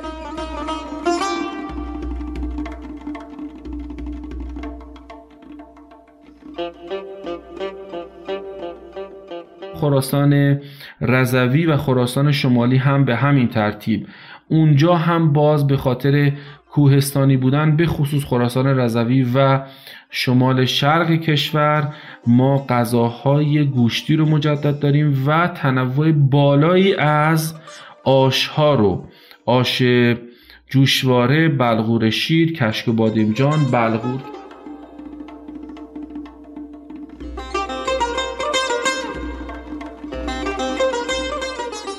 می‌خوام از یک غذای افغانی براتون بگم.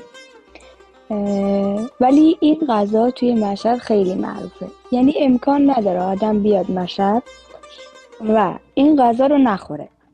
قابلی یه غذای مال شمال افغانستان که تشکیل شده از برنج و گوشت زیاد کشمش و هویج حلال شده.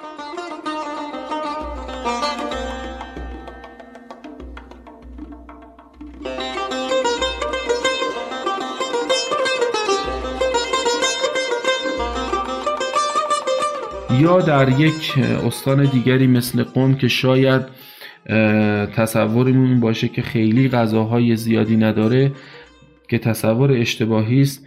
تنوع بالایی ما از آش رو داریم. مثل استان همجوارش که استان مرکزی باشه.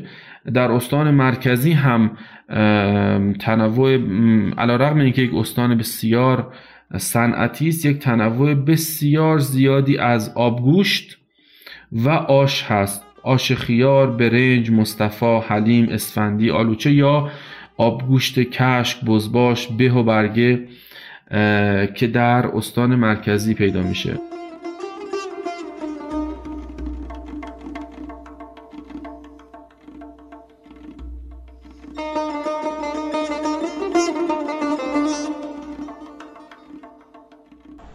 می‌خوام درباره دوگوله دودار صحبت کنم. دوگوله دودار عراکی یا همون سنجونی.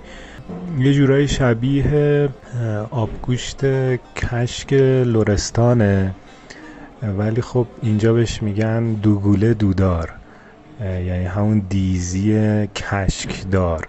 چغندر میریزن توش چغندر قند. و اتفاقا خیلی هم مزه جالبی بهش میده و روشو با گل زرد و نعناداغ تزیین می‌کنن و مخصوصا توی نظری های سنجان خیلی استفاده میشه.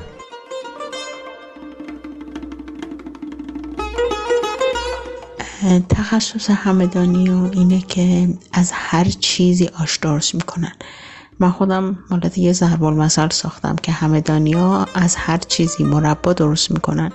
چیزی که نشه باش مربا درست کرد و آش درست می‌کنن. چیزی که نشه آش و مربا باش درست کرد. حتما باش ترشی درست می‌کنن. مثلا ما یه آش داریم به اسم آش خیار که واقعا خوشمزه است. خیار چنبره نه خیار سبز معمولی. یا انواع اقسام آش ها. ما یه آش داریم به اسم آش ترش که حالا به زبان ترکی محلی شهر مادرم بهش میگن ترش آشه. این آش رو توی عیدا درست می‌کنن. شب عید کهنه یعنی یک شب قبل از شب عید نو. شب سال تحویل درست می‌کنن. و اینو می‌ذارن داخل یخچال و اعتقاد دارن 13 روز عید باید هر روز از این آش بخورن این آش پر میوه است چغندره و یه میوایی مثل آلو. اعتقاد دارن که این پاکسازی می‌کنه روده و معده رو و سلامتیشون رو تو یک سال تضمین می‌کنه.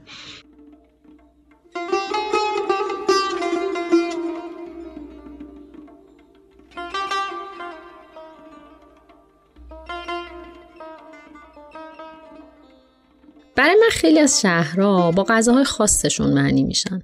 مثلا یکی از اهداف اصلی من برای هرمز رفتن خوردن قلیه میگو دو پیاز میگو و کلا غذاهای جنوبی با اون عطر و طعم بینظیرشونه.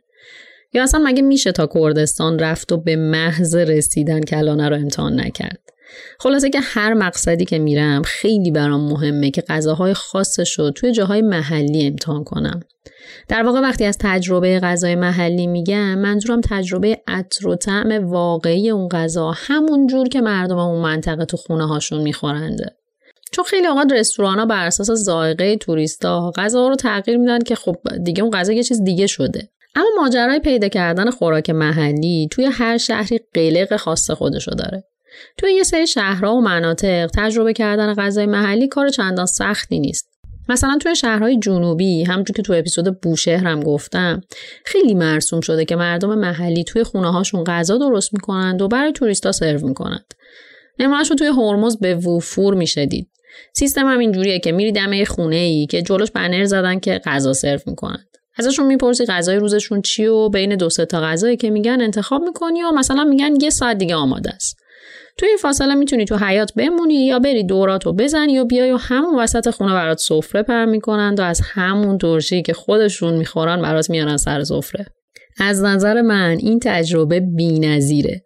ترکیب غذای خوشمزه و حال هوای بومی خونه واقعا چیزیه که تکمیل کننده سفره. در واقع درسته که هرمز طبیعت قشنگ و حال هوای خوب و ده ها پارامتر جذاب دیگه داره ولی یه بخش خیلی خیلی پررنگ هرمز همین غذاهای جذابشه.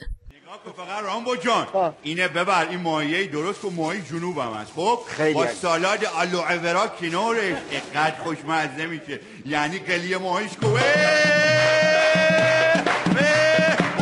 با این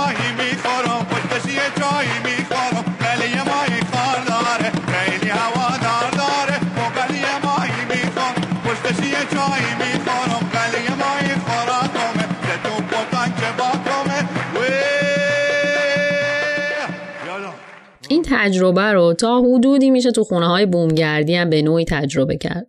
معمولا تو خونه هایی که از مردم محلی کمک می‌گیرن یا صاحباش افراد بومیان میشه غذاهای جذابی رو تجربه کرد. یه خاطر دیگه هم تعریف کنم اینم باز از جنوبه. چند سال پیش سال تحویل توی جاده بودیم به سمت گوادر.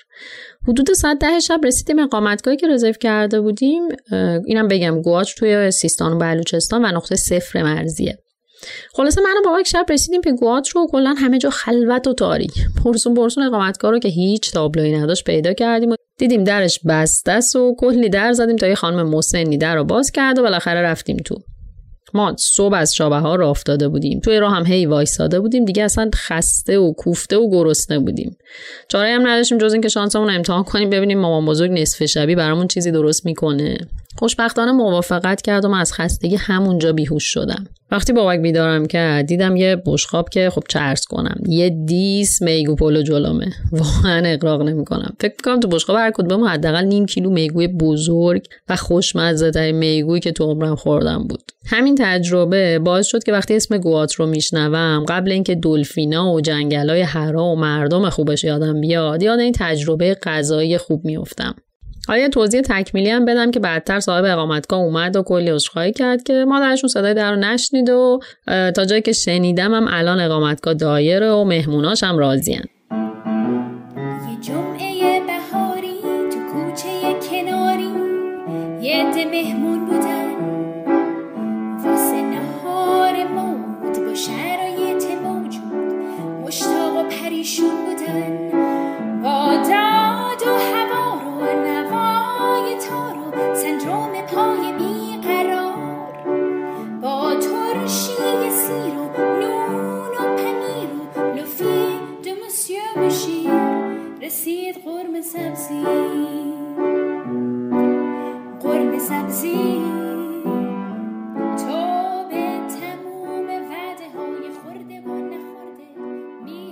اما خب همه تجربیاتم به جذابیت خاطرهایی که تعریف کردم نیست. مثلا همونجور که تو اپیزود یزد هم گفتم من توی این شهر نتونستم توی رستوران غذای محلی خوشمزه پیدا کنم. اساسا به عنوان توریست توی یه سری شهرها فقط میشه کباب و جوجه و غذای تکراری خورد. اما اگه به مقصدی سفر می‌کنید که به طور مرسوم محلی ها غذا درست نمی‌کنند یا توی بومگردیاش غذاهای خاص سرو نمیشه پیشنهاد می‌کنم ناامید نشید و همچنان به قدر وس بکوشید تا جاذبه های غذایی و مقصد رو پیدا کنید. اولین راه که قطعا گشتن بین اپیزودهای جولونه. اگه ما اپیزودی در مورد اون مقصد داشته باشیم که حتما می‌تونید لیست غذاها و جایی که شانس امتحان کردنش رو دارید پیدا کنید. اما در غیر این صورت بگردید و لیست خوراکی های اون منطقه خاص رو تو اینترنت پیدا کنید و بعد برید سراغ لیست رستوران ها و منوها. تو مرحله بعدی هم هشتگ اسم غذاها و اسم مقصد رو تو اینستاگرام و توییتر search کنید. اینجوری شانس اینو دارید که تجربیات آدم های مختلف که اون غذا رو امتحان کردن ببینید و البته ممکنه که برسید به page blogger های غذای اون شهر. دیگه حالا اینجا وارد بحث بلاگری غذا و سمت و سوی عجیبی که تو ایران پیدا کرده نمیشم. اما در کل یه چرخی تو page طرف بزنید و کامنت ها رو بخونید متوجه میشید که میزان صداقتش در چه حده. علاوه بر همه اینا می‌تونید از لیدرهای محلی هم کمک بگیرید که رستوران های خاص و غذاهای خاص منطقهشون رو بهتون معرفی کنن. اما مهمترین توصیه من اینه که واسه پیدا کردن غذاهای مختلف دوستان شکمو پیدا کنید. کیمیا توی صحبتاش به شبکه های اجتماعی اشاره کرد. من خودم خیلی از بهترین غذاهایی رو که خوردم از طریق دوستام توی توییتر پیدا کردم. اینجوری که یه روزی یکی که به سلیقه غذایش اعتماد داشتم مثلا گفته فلان غذا رو توی فلان رستوران خوردم. من یه جا واس خودم اینو نوشتم و نگه داشتم تا برم به اون مقصد مثلا من تعداد زیادی از رستوران هایی رو که توی رشت می‌شناسم و البته توی اپیزود رشت هم معرفیشون کردم از یه رشته توییتی از یه دوستی به اسم حماد بلدم. اولین باری که می‌خواستم برم رش بهش پیام دادم. این لیست رو گرفتم و عین یه چک لیست جاذبه ها رفتم تا جایی که می‌تونستم به همشون سر زدم. البته که اون لیست خودش دو سه تا سفر رش لازم داشت ولی در کل باعث شد که بتونم یه احاطه حدودی نسبت به غذاهای اون منطقه داشته باشم. من خیلی راحت میگم که بلاگر درست و حسابی خوراکگردی هنوز به تعداد انگشتان دست هم نداری. آدمایی که بلد باشن از طعم و مزه ها حرف بزنن از فرهنگ غذایی بگن و توصیه های عملی داشته باشن. اما به هر حال هستن آدمای لوکالی که توی هر شهری می‌تونن منبع خوبی براتون باشن. بعد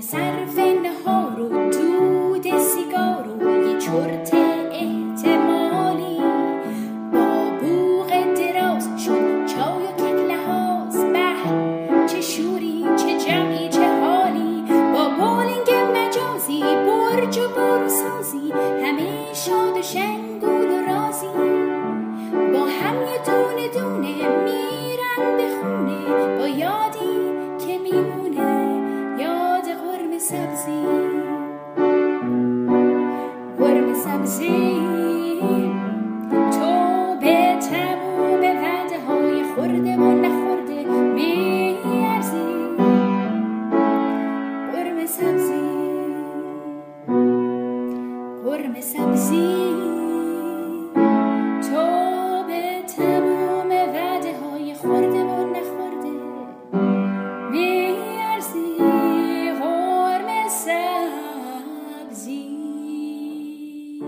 می‌دونم که دغدغه برندسازی گردشگری رو هم داری یعنی برندسازی گردشگری خوراک به خصوص توی مناطق مختلف. اصلا یه توضیح کوچیک بهمون بده که این کار چرا لازمه و چه کمکی به گردشگری می‌کنه. اصلا در برندسازی مقصد یا در بازاریابی مقصد به طور کل ما باید یک تصویر درستی رو ارائه بکنیم. حالا اگر به لحاظ سیاسی یا به هر دلیل دیگری صدای ما به جهان نمی‌رسه بهتر از خودمون شروع بکنیم. کما اینکه الان هم در وزارت گردشگری اولویت توسعه گردشگری داخلی است. خوراک و نوشیدنی نه تنها یک جاذبه است نه تنها رسانه است بلکه می‌تونه مقصد باشه.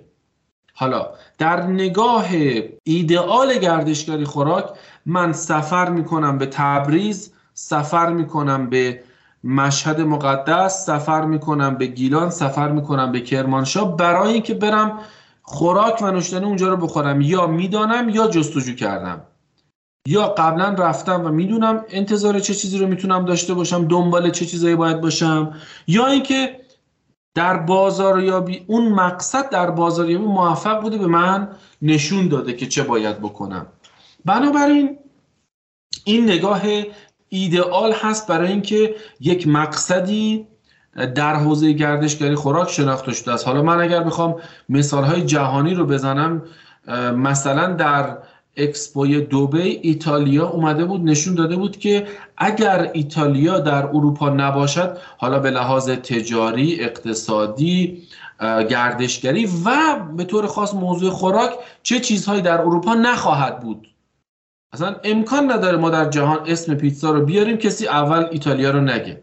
حالا حساب بکنید که آیا ما در ایران مقصد شهر یا نقطه رو داریم که همه وقتی اسم اون رو میارن یک غذا نوشیدنی آش یا نون خاص یا هر چیزی رو به ذهنشون بیارن یا نه؟ خب حالا اگر آوردن و من برم به اون شهر آیا اون خوراک نوشیدنی آش نون رو به همون کیفیت پیدا می‌کنم به وفور هست یا نیست. این دوباره مسئله مهمیه. مجموعه اینها میشه بازاریابی و برندسازی. خب بسیار هم عالی. شما میرین مثلا یک شهری یک نوع کباب خاصی رو می‌خورید. آیا دفعه دوم هم دوست دارید اون رو بخورید؟ آیا دفعه سوم هم که میرید علاقه دارید اون رو بخورید؟ کیفیت ثابت هست؟ آیا گزینه دیگری هست که به من ارائه بشه؟ پس در بازاریابی باید جاذبه سازی یعنی در گردشگری باید جاذبه سازی هم کرد که اینها باز نیازمند بازاریابی است. و نکته مهم در بازاریابی گردشگری خوراک اینه که قابل فروشه. یعنی شما وقتی که یک تصویر مناسبی رو می‌سازید که من قبل از سفر به مقصد شما بدانم در حین سفر مطابق همون تصویر مطابق همون بازاریابی خدمات خوراک نوشیدنی به من ارائه می شود بعد از اون من همچنان درگیر بحث اون مقصد هستم. حالا یا باید بازخورد بدم یا از من نظرسنجی میشه یا برنامه یا پیشنهاد دیگری به من میشه که باز به اون مقصد برگردم. همه این موارد در حوزه بازاریابی منجر به این میشه که من یک خدمات خوبی رو بگیرم.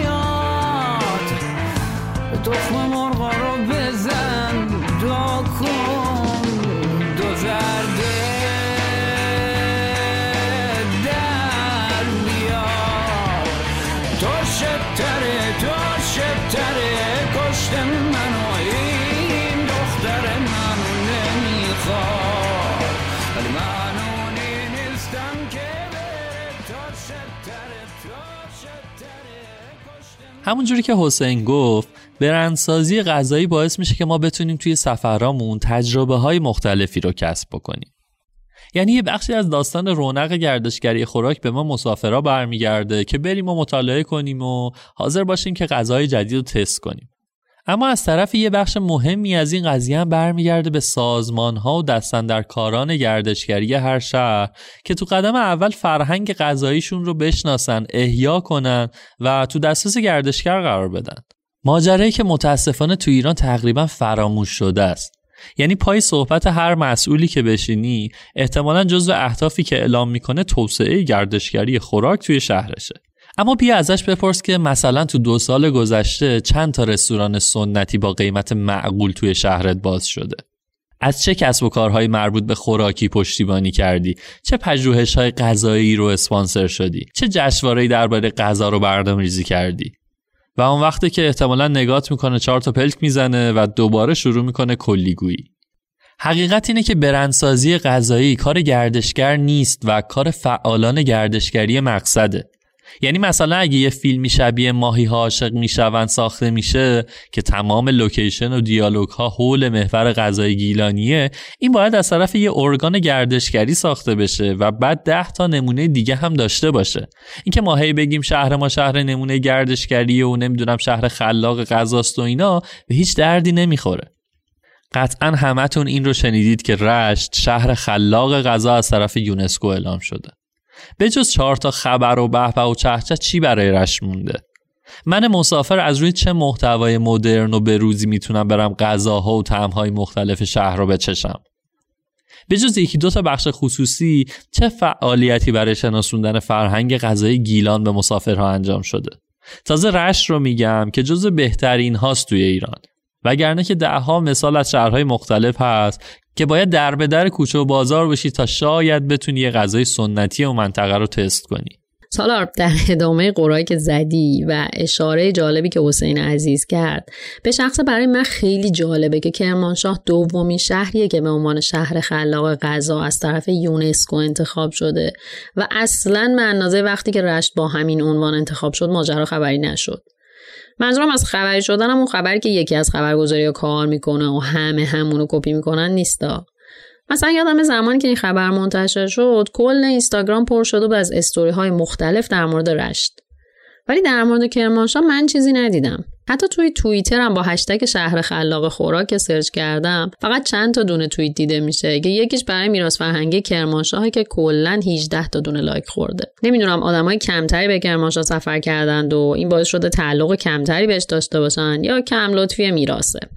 در هر صورت خبر تلخی که وجود داره اینه که همونطور که گفتی این خبر فرقت در حد یه عنوانه و باعث نمیشه که تغییری تو گردشگری خوراک اون شهر اتفاق بیفته. مثلا سال 98 مدیر میراث فرهنگی رشت اعلام کرده که به دلیل اینکه بعد از ثبت جهانی رشت هیچ اقدام مثبتی در رابطه با گردشگری خوراکش نشده یونسکو رشت رو تهدید کرده که این عنوان رو ازش می‌گیره.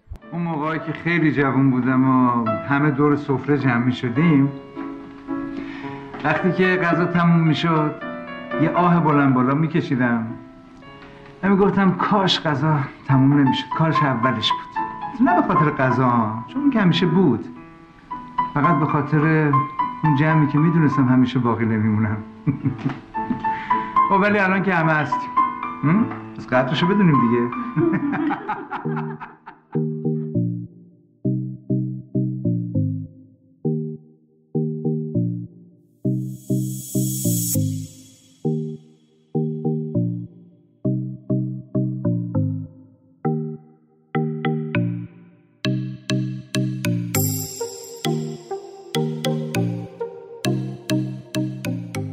اما طبق معمول از بیمصرفی مسئولین شهری و کشوری که بگذریم فعالان بخش خصوصی گردشگری نمونه های قابل اعتنایی دارند.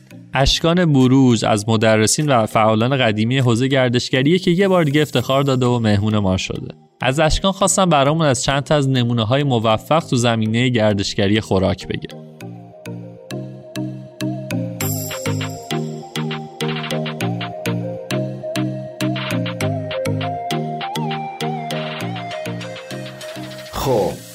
اصلا وقتی حرف از خوراک و غذا و نوشیدنی میشه کلا چه تو سفر چه تو همین تفریحات روزمره کلا دل و جون آدم میلرزه دیگه. اصلا یه جوری آدم میشه که به به. ولی حالا بخوایم بیایم سر خط موضوعی که مطرح کردی. ببین اصل داستان تجربه گراییه و تجربه کردنه.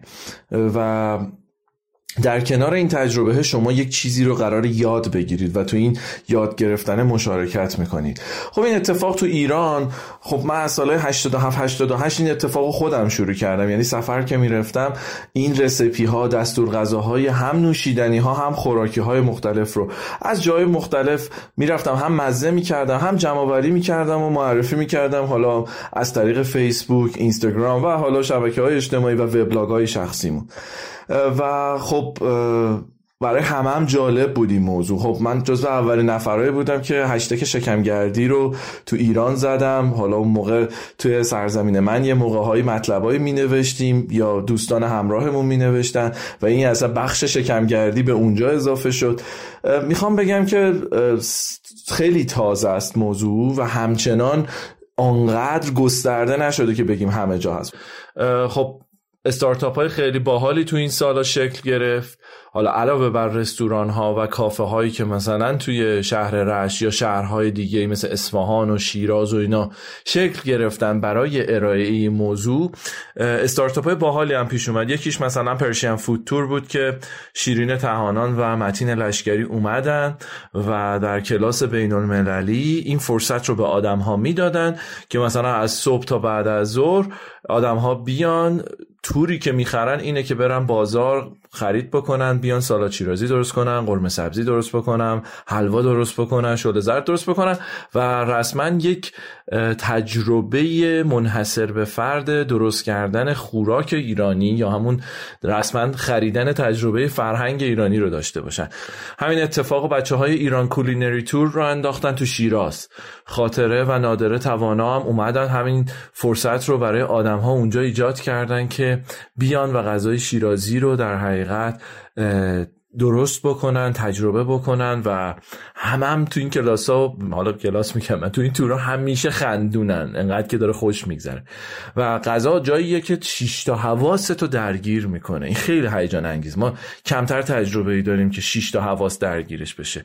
بعد بریم سراغ کسای دیگه. مثلا ستایش فرجی عزیز پژوهشگر حوزه خوراک است. اومده و تعداد بسیار زیاد بالغ بر 800 رسپی یا دستور خوراک ایران رو جمعآوری کرده و داره در دوره های آموزشی خودش به سرآشپزها به آشپزها و به علاقمندای غذا درس میده و در حقیقت آموزش میده. از غذاهای صفوی و اینا گرفته تا غذاهای سنتی بومی سرتاسر سر کشور که رفته خودش جمع کرده در سفرهاش اومده. گوشه دیگه از کسب و کارهایی که دارن به حوزه خوراک و نوشیدنی می‌پردازن بحث های نوشیدنی ها تو شربتخانه ها یک موضوع هستش و بحث عرقیجات و عرقیات که تو شهرهای مثل کاشون و میمند و اینها خیلی طرفدار داره و پتانسیل بالایی دارن. یه بخش دیگه که ایران توش بسیار قوی هست بحث شیرینیجات هست. و خیلی از شهرها مثل یزد مثل اردکان مثل شیراز دارن این فرصت رو به گردشگرا و مسافرا میدن که علاوه بر تست کردن یا مزه کردن اون شیرینی های بومی بیان و خودشون فرصت این رو داشته باشن که اونا رو درست بکنن. به طور مثال ما چند تا کارگاه در شهر یزد و اردکان و شیراز که اشاره کردم داریم که اینها علاوه بر اینکه به شما میگن آقا مثلا ارده چجوری درست میشه یا حلورده یا همون حلوا ارده چجوری درست میشه این فرصت ها هم بهتون میدن که بیاین و خودتون بخشی از اون حلوا ارده رو درست بکنید یا بخشی از شیرینی های مختلف مثل سوهان ها مثل گز و یه چیزهای دیگر رو خودتون درست بکنید و همراه خودتون ببرید. بیایم یه سایدای دیگه ای هم از این بازی ببینیم. کسب و کارهای دیگه ای هم خب اینایی که گفتی مثلا پرشین فود تور ایران کولینری اینا همشون مکانهایی داشتن. حالت آشپزخونه حالت یک مکانی که برای این موضوع طراحی شده که آموزش ببینن یاد بگیرن و غذا درست بکنن. اما در دو سه سال اخیر خیلی جدی تورهایی داره برگزار میشه که سرآشپزهای معروف ایرانی میان و توی اونها و بسیارم گرون هستن خیلی. خیلیاش مثلا میرن به جنوب کشور و توی این در حقیقت تور شما علاوه بر بازدیدهایی که دارین بحث تست کردن و حتی یادگیری خوراک های مختلف هم بین المللی هم ایرانی و سنتی رو توش می‌بینید که اتفاق میافته و میرن مثلا شما یک روز کامل یا مثلا یه نیم روز کامل رو درگیر درست کردن یک نوع از ماهی یا غذاهای دریایی مختلف هستید. و این اتفاق خیلی جذاب شده و سبک جدیدی از سفرها رو پیش آورده با رنج قیمت متفاوت و بالا.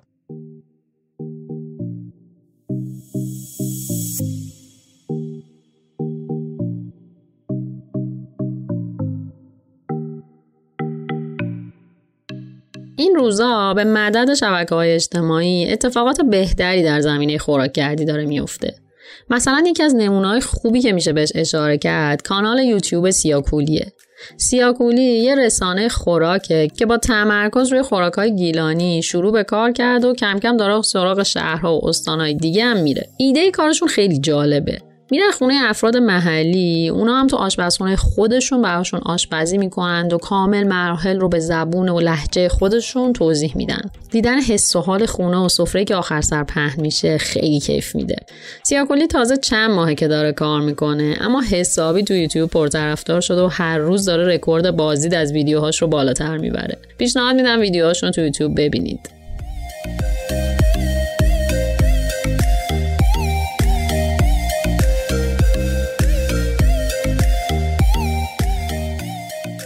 سلام من متین هستم هم بنیانگذار Persian Food Tour.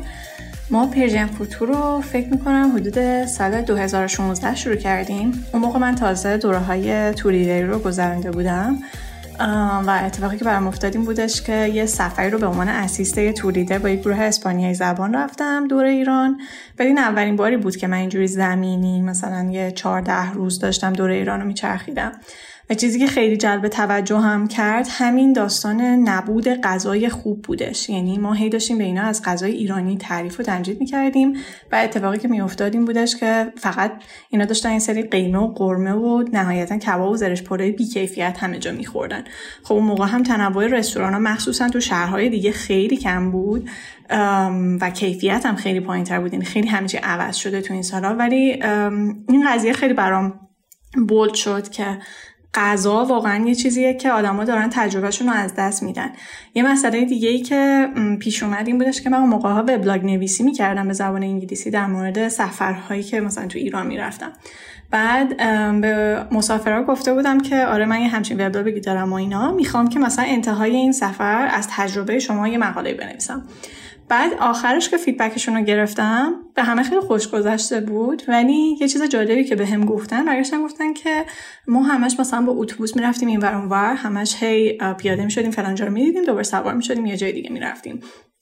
و چیزی که انگار که نبود این بود که هیچ تجربه ای نداشتیم. یعنی حتی مثلا یادمه که تابستونم بود و یکی از خانم‌ها به شدت دنبال این بود که بره استخر و هی هر دفعه که می‌خواستیم بریم یه شهر جدید هی می‌پرسید که آیا این هتل استخر داره یا نداره. خلاصه خیلی دوست داشتش که یه کار دیگه ای بکنه و برای من یه جوری تو ذهنم تریگر شد که یه چیزی یه تجربه ای رو لازمه که آدما بتون فرصتش رو داشته باشن و می‌تونه خیلی جذاب باشه. فود رو که کلا توی همه جای دنیا از خیلی سال قبلش بودن و خیلی هم داشتن ترندی می‌شدن. منم مثلا توی اروپا دیده بودم اینا رو. و اون موقع به ذهنم همچین ایده ای رسید و فکر کردم که بیام همچین کاری بکنم که با شیرین تهانان موقع تماس گرفتم. اونم خیلی پایه بودش و خب خیلی هم شخص خوبی بود که برای اینکه من این کار باش بکنم چون خیلی خوب همدیگه رو تکمیل کردیم. اونم خیلی درک خوبی داشت از اینکه طعم و مزه هایی که خارجی ها میپسندن و اینا چیه. خلاصه کاری که ما می‌کردیم این بودش که اول از یه تور نیم روزه تهران شروع کردیم که آدما رو میبردیم توی بازار تجریش. کلی از مواد اولیه و چیزایی که مثلا اونجا هست و برشون توضیح می‌دادیم. خیلی چیزا رو میچشیدن تست می‌کردن. بعد با همدیگه مثلا یه خریدی هم می‌کردیم و می‌رفتیم آشپزخونه که اونجا مثلا شیرین یه منوی کامل رو پرزنت می‌کرد و همه با هم شروع می‌کردن به پختنش. اتفاقی که میافتاد این بودش که آدما اولا که خودشون می‌تونستن خیلی از مواد رو ببینن بعدش می‌تونستن کاربردش رو ببینن. ما هم خیلی سعی می‌کردیم که موقعی که منوها رو انتخاب می‌کردیم چیزایی باشن که آدما بتونن درگیر باشن. یعنی مثلا یه چیزی نباشه که همه چی رو بریزی تو قابلمه بعد همه واسیم نگاه کنیم تا دو ساعت که بپزه. یعنی سعی می‌کردیم مثلا لاپولوی ها رو انتخاب بکنیم مثل لوبیا پلو کلم پلو و خیلی فستی هم عمل می‌کردیم. یعنی کاملا اینو به عنوان یه چیز مهم در نظر گرفته بودیم که با موادی که خیلی تازه هستش و غذاهایی که فستیه برای اینکه این موضوع رو کلا به اونها هم بگیم که ما توی ایران این غذای فستی چیز مهمی هست برامون سراغ اینجور چیزا می‌رفتیم. خلاصه بعدش دیگه ما اصلا اومدیم تورهای پیاده روی. درست کردیم پیاده روی هایی که در واقع محوریت food tasting داشتن. یعنی از صبح هی می‌رفتیم جاهای مختلف توی مسیری. وای میستادیم مثلا یه چیزی میخوردیم دوباره پا می‌شدیم. من خودم بعدا یه بار این تور رو با یه شرکتی توی ترکیه هم تو استانبول هم رفتم. یه شرکتیه که به اسم Culinary Backstreets که خیلی معروفه تورهای غذاش و خیلی هم حرفه‌ای کار می‌کنن و اونجا رو که رفتم هم خیلی به ایده و اینا داد که چجوری بهتر می‌تونیم ما توری که توی تهران داریم و برگزارش بکنیم. خلاصه بعد از اون دیگه به چند تا شهر دیگه رفتیم اصفهان و شیراز و یزد و سعی کردیم که توی اون شهرها دیگه تمرکزمون رو بذاریم روی غذاهایی که اونجا هستش. توی تهران منویی که درست می‌کردیم خیلی وقتا غذاهای مختلفی بود. یعنی لزوما غذایی که حالا تهرانی باشه نبودش و از جاهای مختلف انتخاب می‌کردیم. یه چیز دیگه هم که خیلی برامون مهم بود این بود که سعی کنیم چیزایی رو انتخاب کنیم که آدما تو خونهشون معمولا میپزن و خیلی توریستا فرصتش رو پیدا نمی‌کنن شانسش رو ندارن که مثلا توی رستورانی جایی بخورن. یعنی حتی الان هم خیلی به ندرت پیش میاد. دیگه بعدش این خیلی بزرگتر شد و کار متنوع تر کردیم. رفتیم مثلا حتی یه تور فاین داینینگ درست کردیم.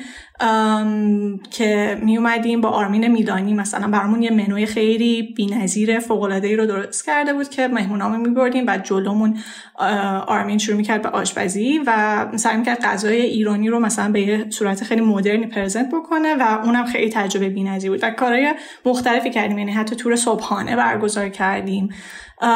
در کل چیز جذابی بودش و تو اون مدت هم خیلی خوب مورد توجه قرار گرفت به خاطر اینکه تورای تجربه گرا توی اون زمان ما نداشتیم یا خیلی خیلی محدود بودن. از اون موقع خب خیلی بیشتر شد تورای تجربه گرا. به خاطر همین همون موقع که توریست ها میومدن خیلی براشون جذاب بود و حتی توی جامعه ایرانی هم خوب مثلا شناخته شد و خیلی تونستیم تو مدیا و اینا خودمون رو معرفی بکنیم. حالا چرا اصلا ما فکر کردیم که فود توریسم می‌تونه یه چیز جذابی باشه و به نظرم هم خیلی موفقیت آمیز بود. با اینکه ما اونقدری گردشگر نداشتیم که توی ایران که بخوایم مثلا اینو مداوم برگزارش بکنیم ولی غذا همیشه یه چیزیه که آدم رو خیلی خیلی نزدیک به هم می‌کنه. یعنی ما یه نیم روز با مسافرهامون بودیم ولی حس می‌کنم صمیمیت و ارتباطی که بین ما و حتی مسافرهایی که ممکن بود همدیگه رو نشناسن سر اون سفره و سر آشپزی و اینا ایجاد می‌شد چیزی بود که ممکن بود توی تور چندین روزه اتفاق بیفته. برای اینکه وقتی حرف غذا میاد وسط خیلی قضیه فرق می‌کنه. چیزی هم که باز برای من خیلی قشنگه در مورد غذا اینه که غذا دیگه خیلی فارغ از همه چیزهای سیاسی و اینهاست و هیچ جوره دیگه نمی‌تونی ربطش بدی به چنین موضوعهایی. به خاطر همین یک عامل وصل شدن آدم ها به همدیگه است.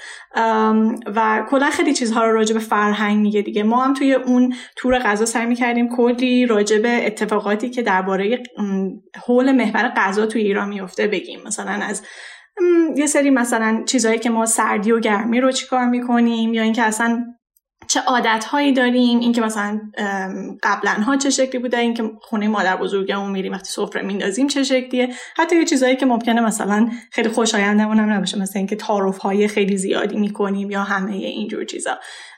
به خاطر همین به نظرم این خیلی جذاب بود و اینکه در کلم حالا شاید ما خودمون رو بیشتر نگاه بکنیم. ما تصور من اینه که الان البته بهتر شدیم ولی فکر می‌کنم که ما خیلی ریسک پذیر در مورد غذا نیستیم و چیزی که مثلا من توی دوره های تولیدری هم می‌دیدم اینه که خیلی از معلم ها مثلا استادا می‌گفتن که همیشه مثلا باید بدونی که یه رستوران ایرانی خوب تو اون شهری که حالا مثلا اروپاست کجاست برای اینکه خیلی ممکنه متقاضیش باشن. این واقعا اتفاق میافتاد به خاطر اینکه ما خیلی ریسک پذیر در مورد غذا نیستیم. حالا مسافرهای ما هم مثلا اونهایی که از کشورهای خیلی مولتی کالچورال می اومدن مثلا استرالیایی ها اونا خیلی علاقه منتر بودن و تو می‌دیدی که به خاطر تجربه های خیلی متنوعی که توی اون همون کشور خودشون از غذاهای خیلی متنوع از کشورهای دیگه دارن یه ریسک پذیری خیلی بالایی دارن خیلی دوست دارن چیزای متنوعی رو تجربه بکنن. توی این پرسان ما خیلی تجربه های جذاب داشتیم دیگه. یعنی یه بار مثلا یه گروه دانمارکی از دانشجوهای دانشگاه داشتیم که با استادشون اومدن. بعد اینا اومدن و ما بهشون مثلا کوفته یاد دادیم که درست بکنن. بعد برگشتن دانشگاهشون مثلا 300 تا کوفته درست کرده بودن برای دانشجو و عکسش برای ما فرستادن. به نظر خیلی جذاب و بامزه شده بود. حالا کوفته ها مثلا یه چیز دیگه شده بودن وقتی اونا پخته بودنشون. بعد یه بار مثلا یه سری فارغ التحصیل های خانمای سمبالایی بودن که قبلا با هم دیگه استنفورد مثلا می‌رفتن قبلا graduate استنفورد بودن و با هم دیگه باز اومده بودن. اونا هم خیلی تجربه های جذابی بود. در کل خیلی اتفاقات جالبی برامون توی اون پروسه افتاد و مسافرهای خیلی بامزه و جذابی داشتیم و واقعا یه connection خیلی خوبی در کنار غذا پیش می اومد برامون.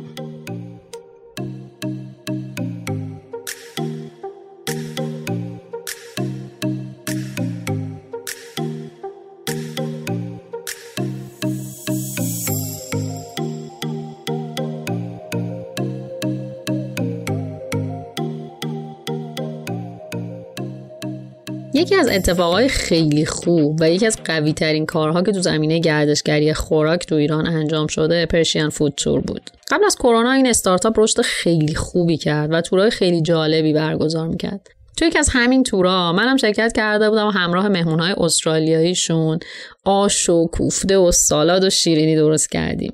نکته خیلی جالب ماجرا همونجور که متین گفت این بود که ماجرا فقط سرو غذا یا درست کردن اون نبود.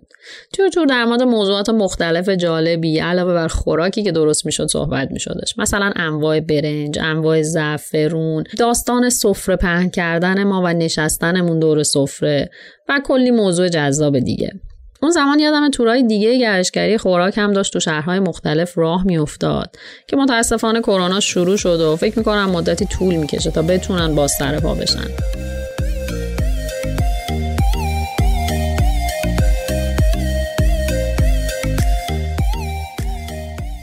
مادر بزرگ من متولد روستایی به نام گرکان از توابع شهرستان آشتیان نزدیک به شهر عراک آبگوشت کشک پختنش عین همه آبگوشتهای دیگه است.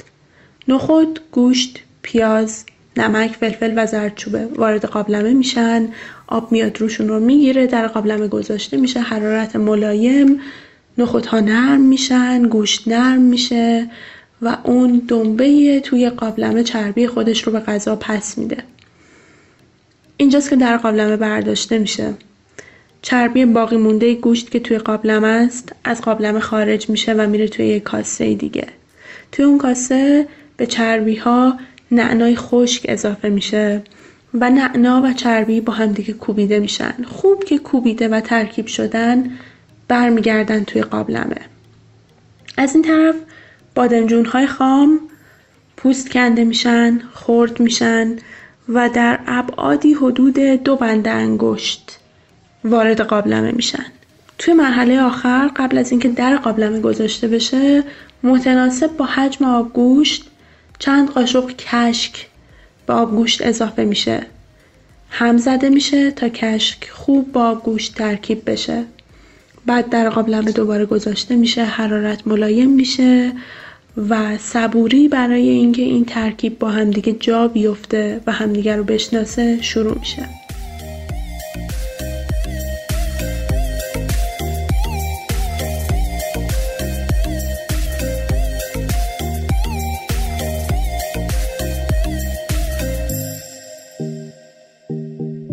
من بارها بارها شده که توی سفرهای مختلف و به خصوص توی تورها آدمایی رو دیدم که به هیچ وجه حاضر نیستن توی غذا ریسک بکنن.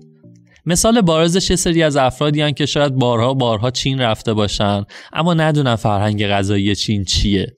چون یا نصف چمدونشون کنسروای غذا ایرانی بوده یا تهش دیگه رفتن KFC و مکدونالد. البته این خصلت توی خیلی از ماها هست. ما که حاضر نیستیم ریسک چشیدن طعمهای جدید رو بپذیریم. خیلی همون توی سفرهای ایرانمون هم دنبال خوردن همون جوجه و کوبیده آشناییم تا مثلا بزغرمه و آبگوشت کشک. چرا؟ چون هممون معتقدیم دستبخ فقط دستبخت مامانمون. یا غذا فقط غذای شهر خودمون. ما داریم نقش عادت غذایی رو این وسط نادیده می‌گیریم. سلیقه غذایی و درک و شناخت ما از مزه های مختلف چیزی که به مرور زمان شکل می‌گیره و قابل تغییره. در واقع ما باید خودمون و ذهن و زبونمون رو با طعمهای جدید تمرین بدیم. هیچ کس شک نداره که طعم شور و تلخ سس سویا برای یه ایرانی که به شیرینی شیره یا ترشی رب انار عادت داره ناخوشاینده. اما کافیه چند بار مزهش رو تو غذاهای مختلف تست کنیم تا یاد بگیریم که چه موجود بهشتی رو نمیشناختیم. یا قطعا طعم غذای تند جنوبی برای تهرانی که توی عمرش غذای تند نخورده شاید عجیب بیاد.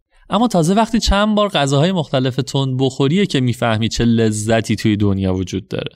من خودم از همین دست آدما بودم. اگه می‌رفتید و از مامانم میپرسیدید که سالار چه جور غذاهایی رو دوست داره احتمالا می‌گفت فقط مرغ.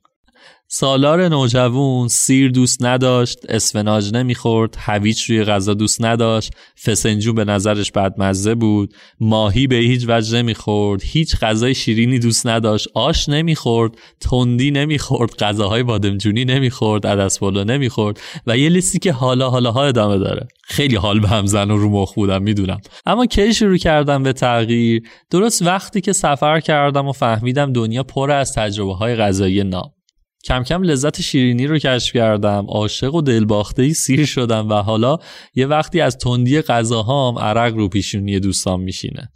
همه اینها رو مدیون ریسک کردن و تمرین مزه های مختلفم. اینکه به خودم یادآوری کنم که الزاما هر مزه‌ای که می‌خورم نباید آشنا باشه. یه مثال اگه بخوام بزنم اینه که من اصلا غذای دریایی حتی تا همین اواخر هم نمیخوردم. یعنی همه دوستان می‌دونن که من از ماهی چقدر بدم میاد یا می اومد درست در بگم. قبل از سفر پرو خونده بودم که یه غذای محلی دارن به اسم سویچه که ماهی خامیه که روش فقط آب لیمو نمک میریزن و معتقدن که این اسید و اون نمک باعث پخته شدن گوشت میشه. قبل از رفتن یکی از دوستام گفتش که خواهش می‌کنم وقتی داری سویچه می‌خوری از خودت فیلم بگیر که ما بتونیم بخندیم. چون مطمئن بودن که غذایی که من دوست نخواهم داشت. و من دقیقا این فیلم رو دارم. نشستم جلوی دوربین و دارم سویچه رو آوردم و می‌خوام امتحانش بکنم. و قشنگ چهرم یه جوریه که انگار می‌خوام مرگ بخورم. و اولین لغمه ماهی رو که گذاشتم تو دهنم یهو طعم عجیب آبلیمو و نمک و یک خامی خوبی که حالا من تو گوشت دوست دارم توی دهنم پیچید و اصلا اینجوری بودم که خوشمزه است. چه عجیب! و نه تنها اون سویچه رو خوردم که یک سویچه دیگر هم خوردم. می‌خوام بهتون بگم که طعمهای جدید می‌تونن فقط به واسطه یک امتحان ساده توی ذهنتون ثبت بشن. طبیعتا الانم شاید خیلی چیزایی باشه که دوست ندارم. مثلا الان تو مرحله گذار اون دوست نداشتن و داشتن سوشی هم. یا از اون عبارتی گفتم کلا ماهی نمیخوردم رسیدم به ماهی جنوب حالا می‌خورم و مطمئنم که این راه هم ادامه میدم. اما خیلی با روزای قبلا فرق کردم سالار نوجوون به مخیلش هم نمی‌رسید که یه روزی ممکنه توفو و کرم و جیرجیرک و اغرب و امتحان کرده باشه عوضش الان اونقدر دنیای مزه ها توی مغزم گسترده شده که می‌تونم لذت غذاهای مختلف توی شهرها و کشورهای مختلف رو بهتر درک بکنم. الان می‌تونم بشینم براتون از لذت خوردن پتای تا کراهی تا اسکوید و کشک زرد و چکدرمه و مندی و ده ها غذای بی‌نظیر دیگه حرف بزنم. پیتزا بخوری؟ همین همه راه شیراز غذا شیرازی بخور. شیراز یه سالات شیرازی تو سالات چی دیدی؟ من خیلی چیا. آش سبزی بهت میدم کف کنی. ها کاکو بیت بیریم تو شهر پرت بدم. خورید پشت عک خونه دو پیازه ای آلو بهت بدم. مامانم گفتم برات کلم پلو. درست که شو حالا با سالات بزنی دیونشی آمو اقد بخوری که لط بشی. اصلا فکرشو نمی کردم کاکو تو چمنو بشینیم کارو ترشی با غذاها تو حالی کردم. کاکو بری فلکه گازو بناشی اما فلکه گازو نه فلکه گاز. اصلا کیفش به همیه اونجا دراز بکشی چی بخور نمی‌دونم. ها ببینیم. برات تو بوسونم. میگم ها بعدش یه همبری بزنیم. خیلی یک. سوقاتی هم فقط عرقیات خوب سر دو تک اصلا فکرشو نمی کردم کاکو خوش بگذرونیم موضوع حل. با غذاها تو حالی کردم. samba Cisza.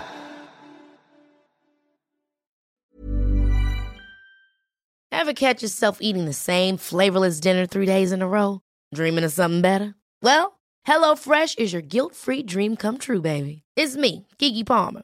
Let's wake up those taste buds with hot, juicy pecan-crusted chicken or garlic butter shrimp scampi. Mm.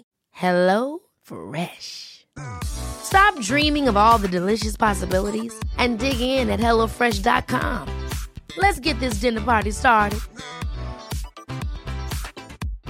When you make decisions for your company, you look for the no brainers. And if you have a lot of mailing to do, stamps.com is the ultimate no brainer. It streamlines your processes to make your business more efficient, which makes you less busy. Mail checks, invoices, legal documents, and everything you need to keep your business running with stamps.com. Seamlessly connect with every major marketplace and shopping cart. Schedule package pickups and see your cheapest and fastest shipping options from different carriers. With rates up to 89% off USPS and UPS rates. And with the Stamps.com mobile app, you can take care of mailing and shipping wherever you are. Make the same no brainer decision as over 1 million other businesses with Stamps.com. Sign up with Code PROGRAM for a four week trial, plus free postage and a free digital scale. No long term commitments or contracts. That's Stamps.com. Code PROGRAM.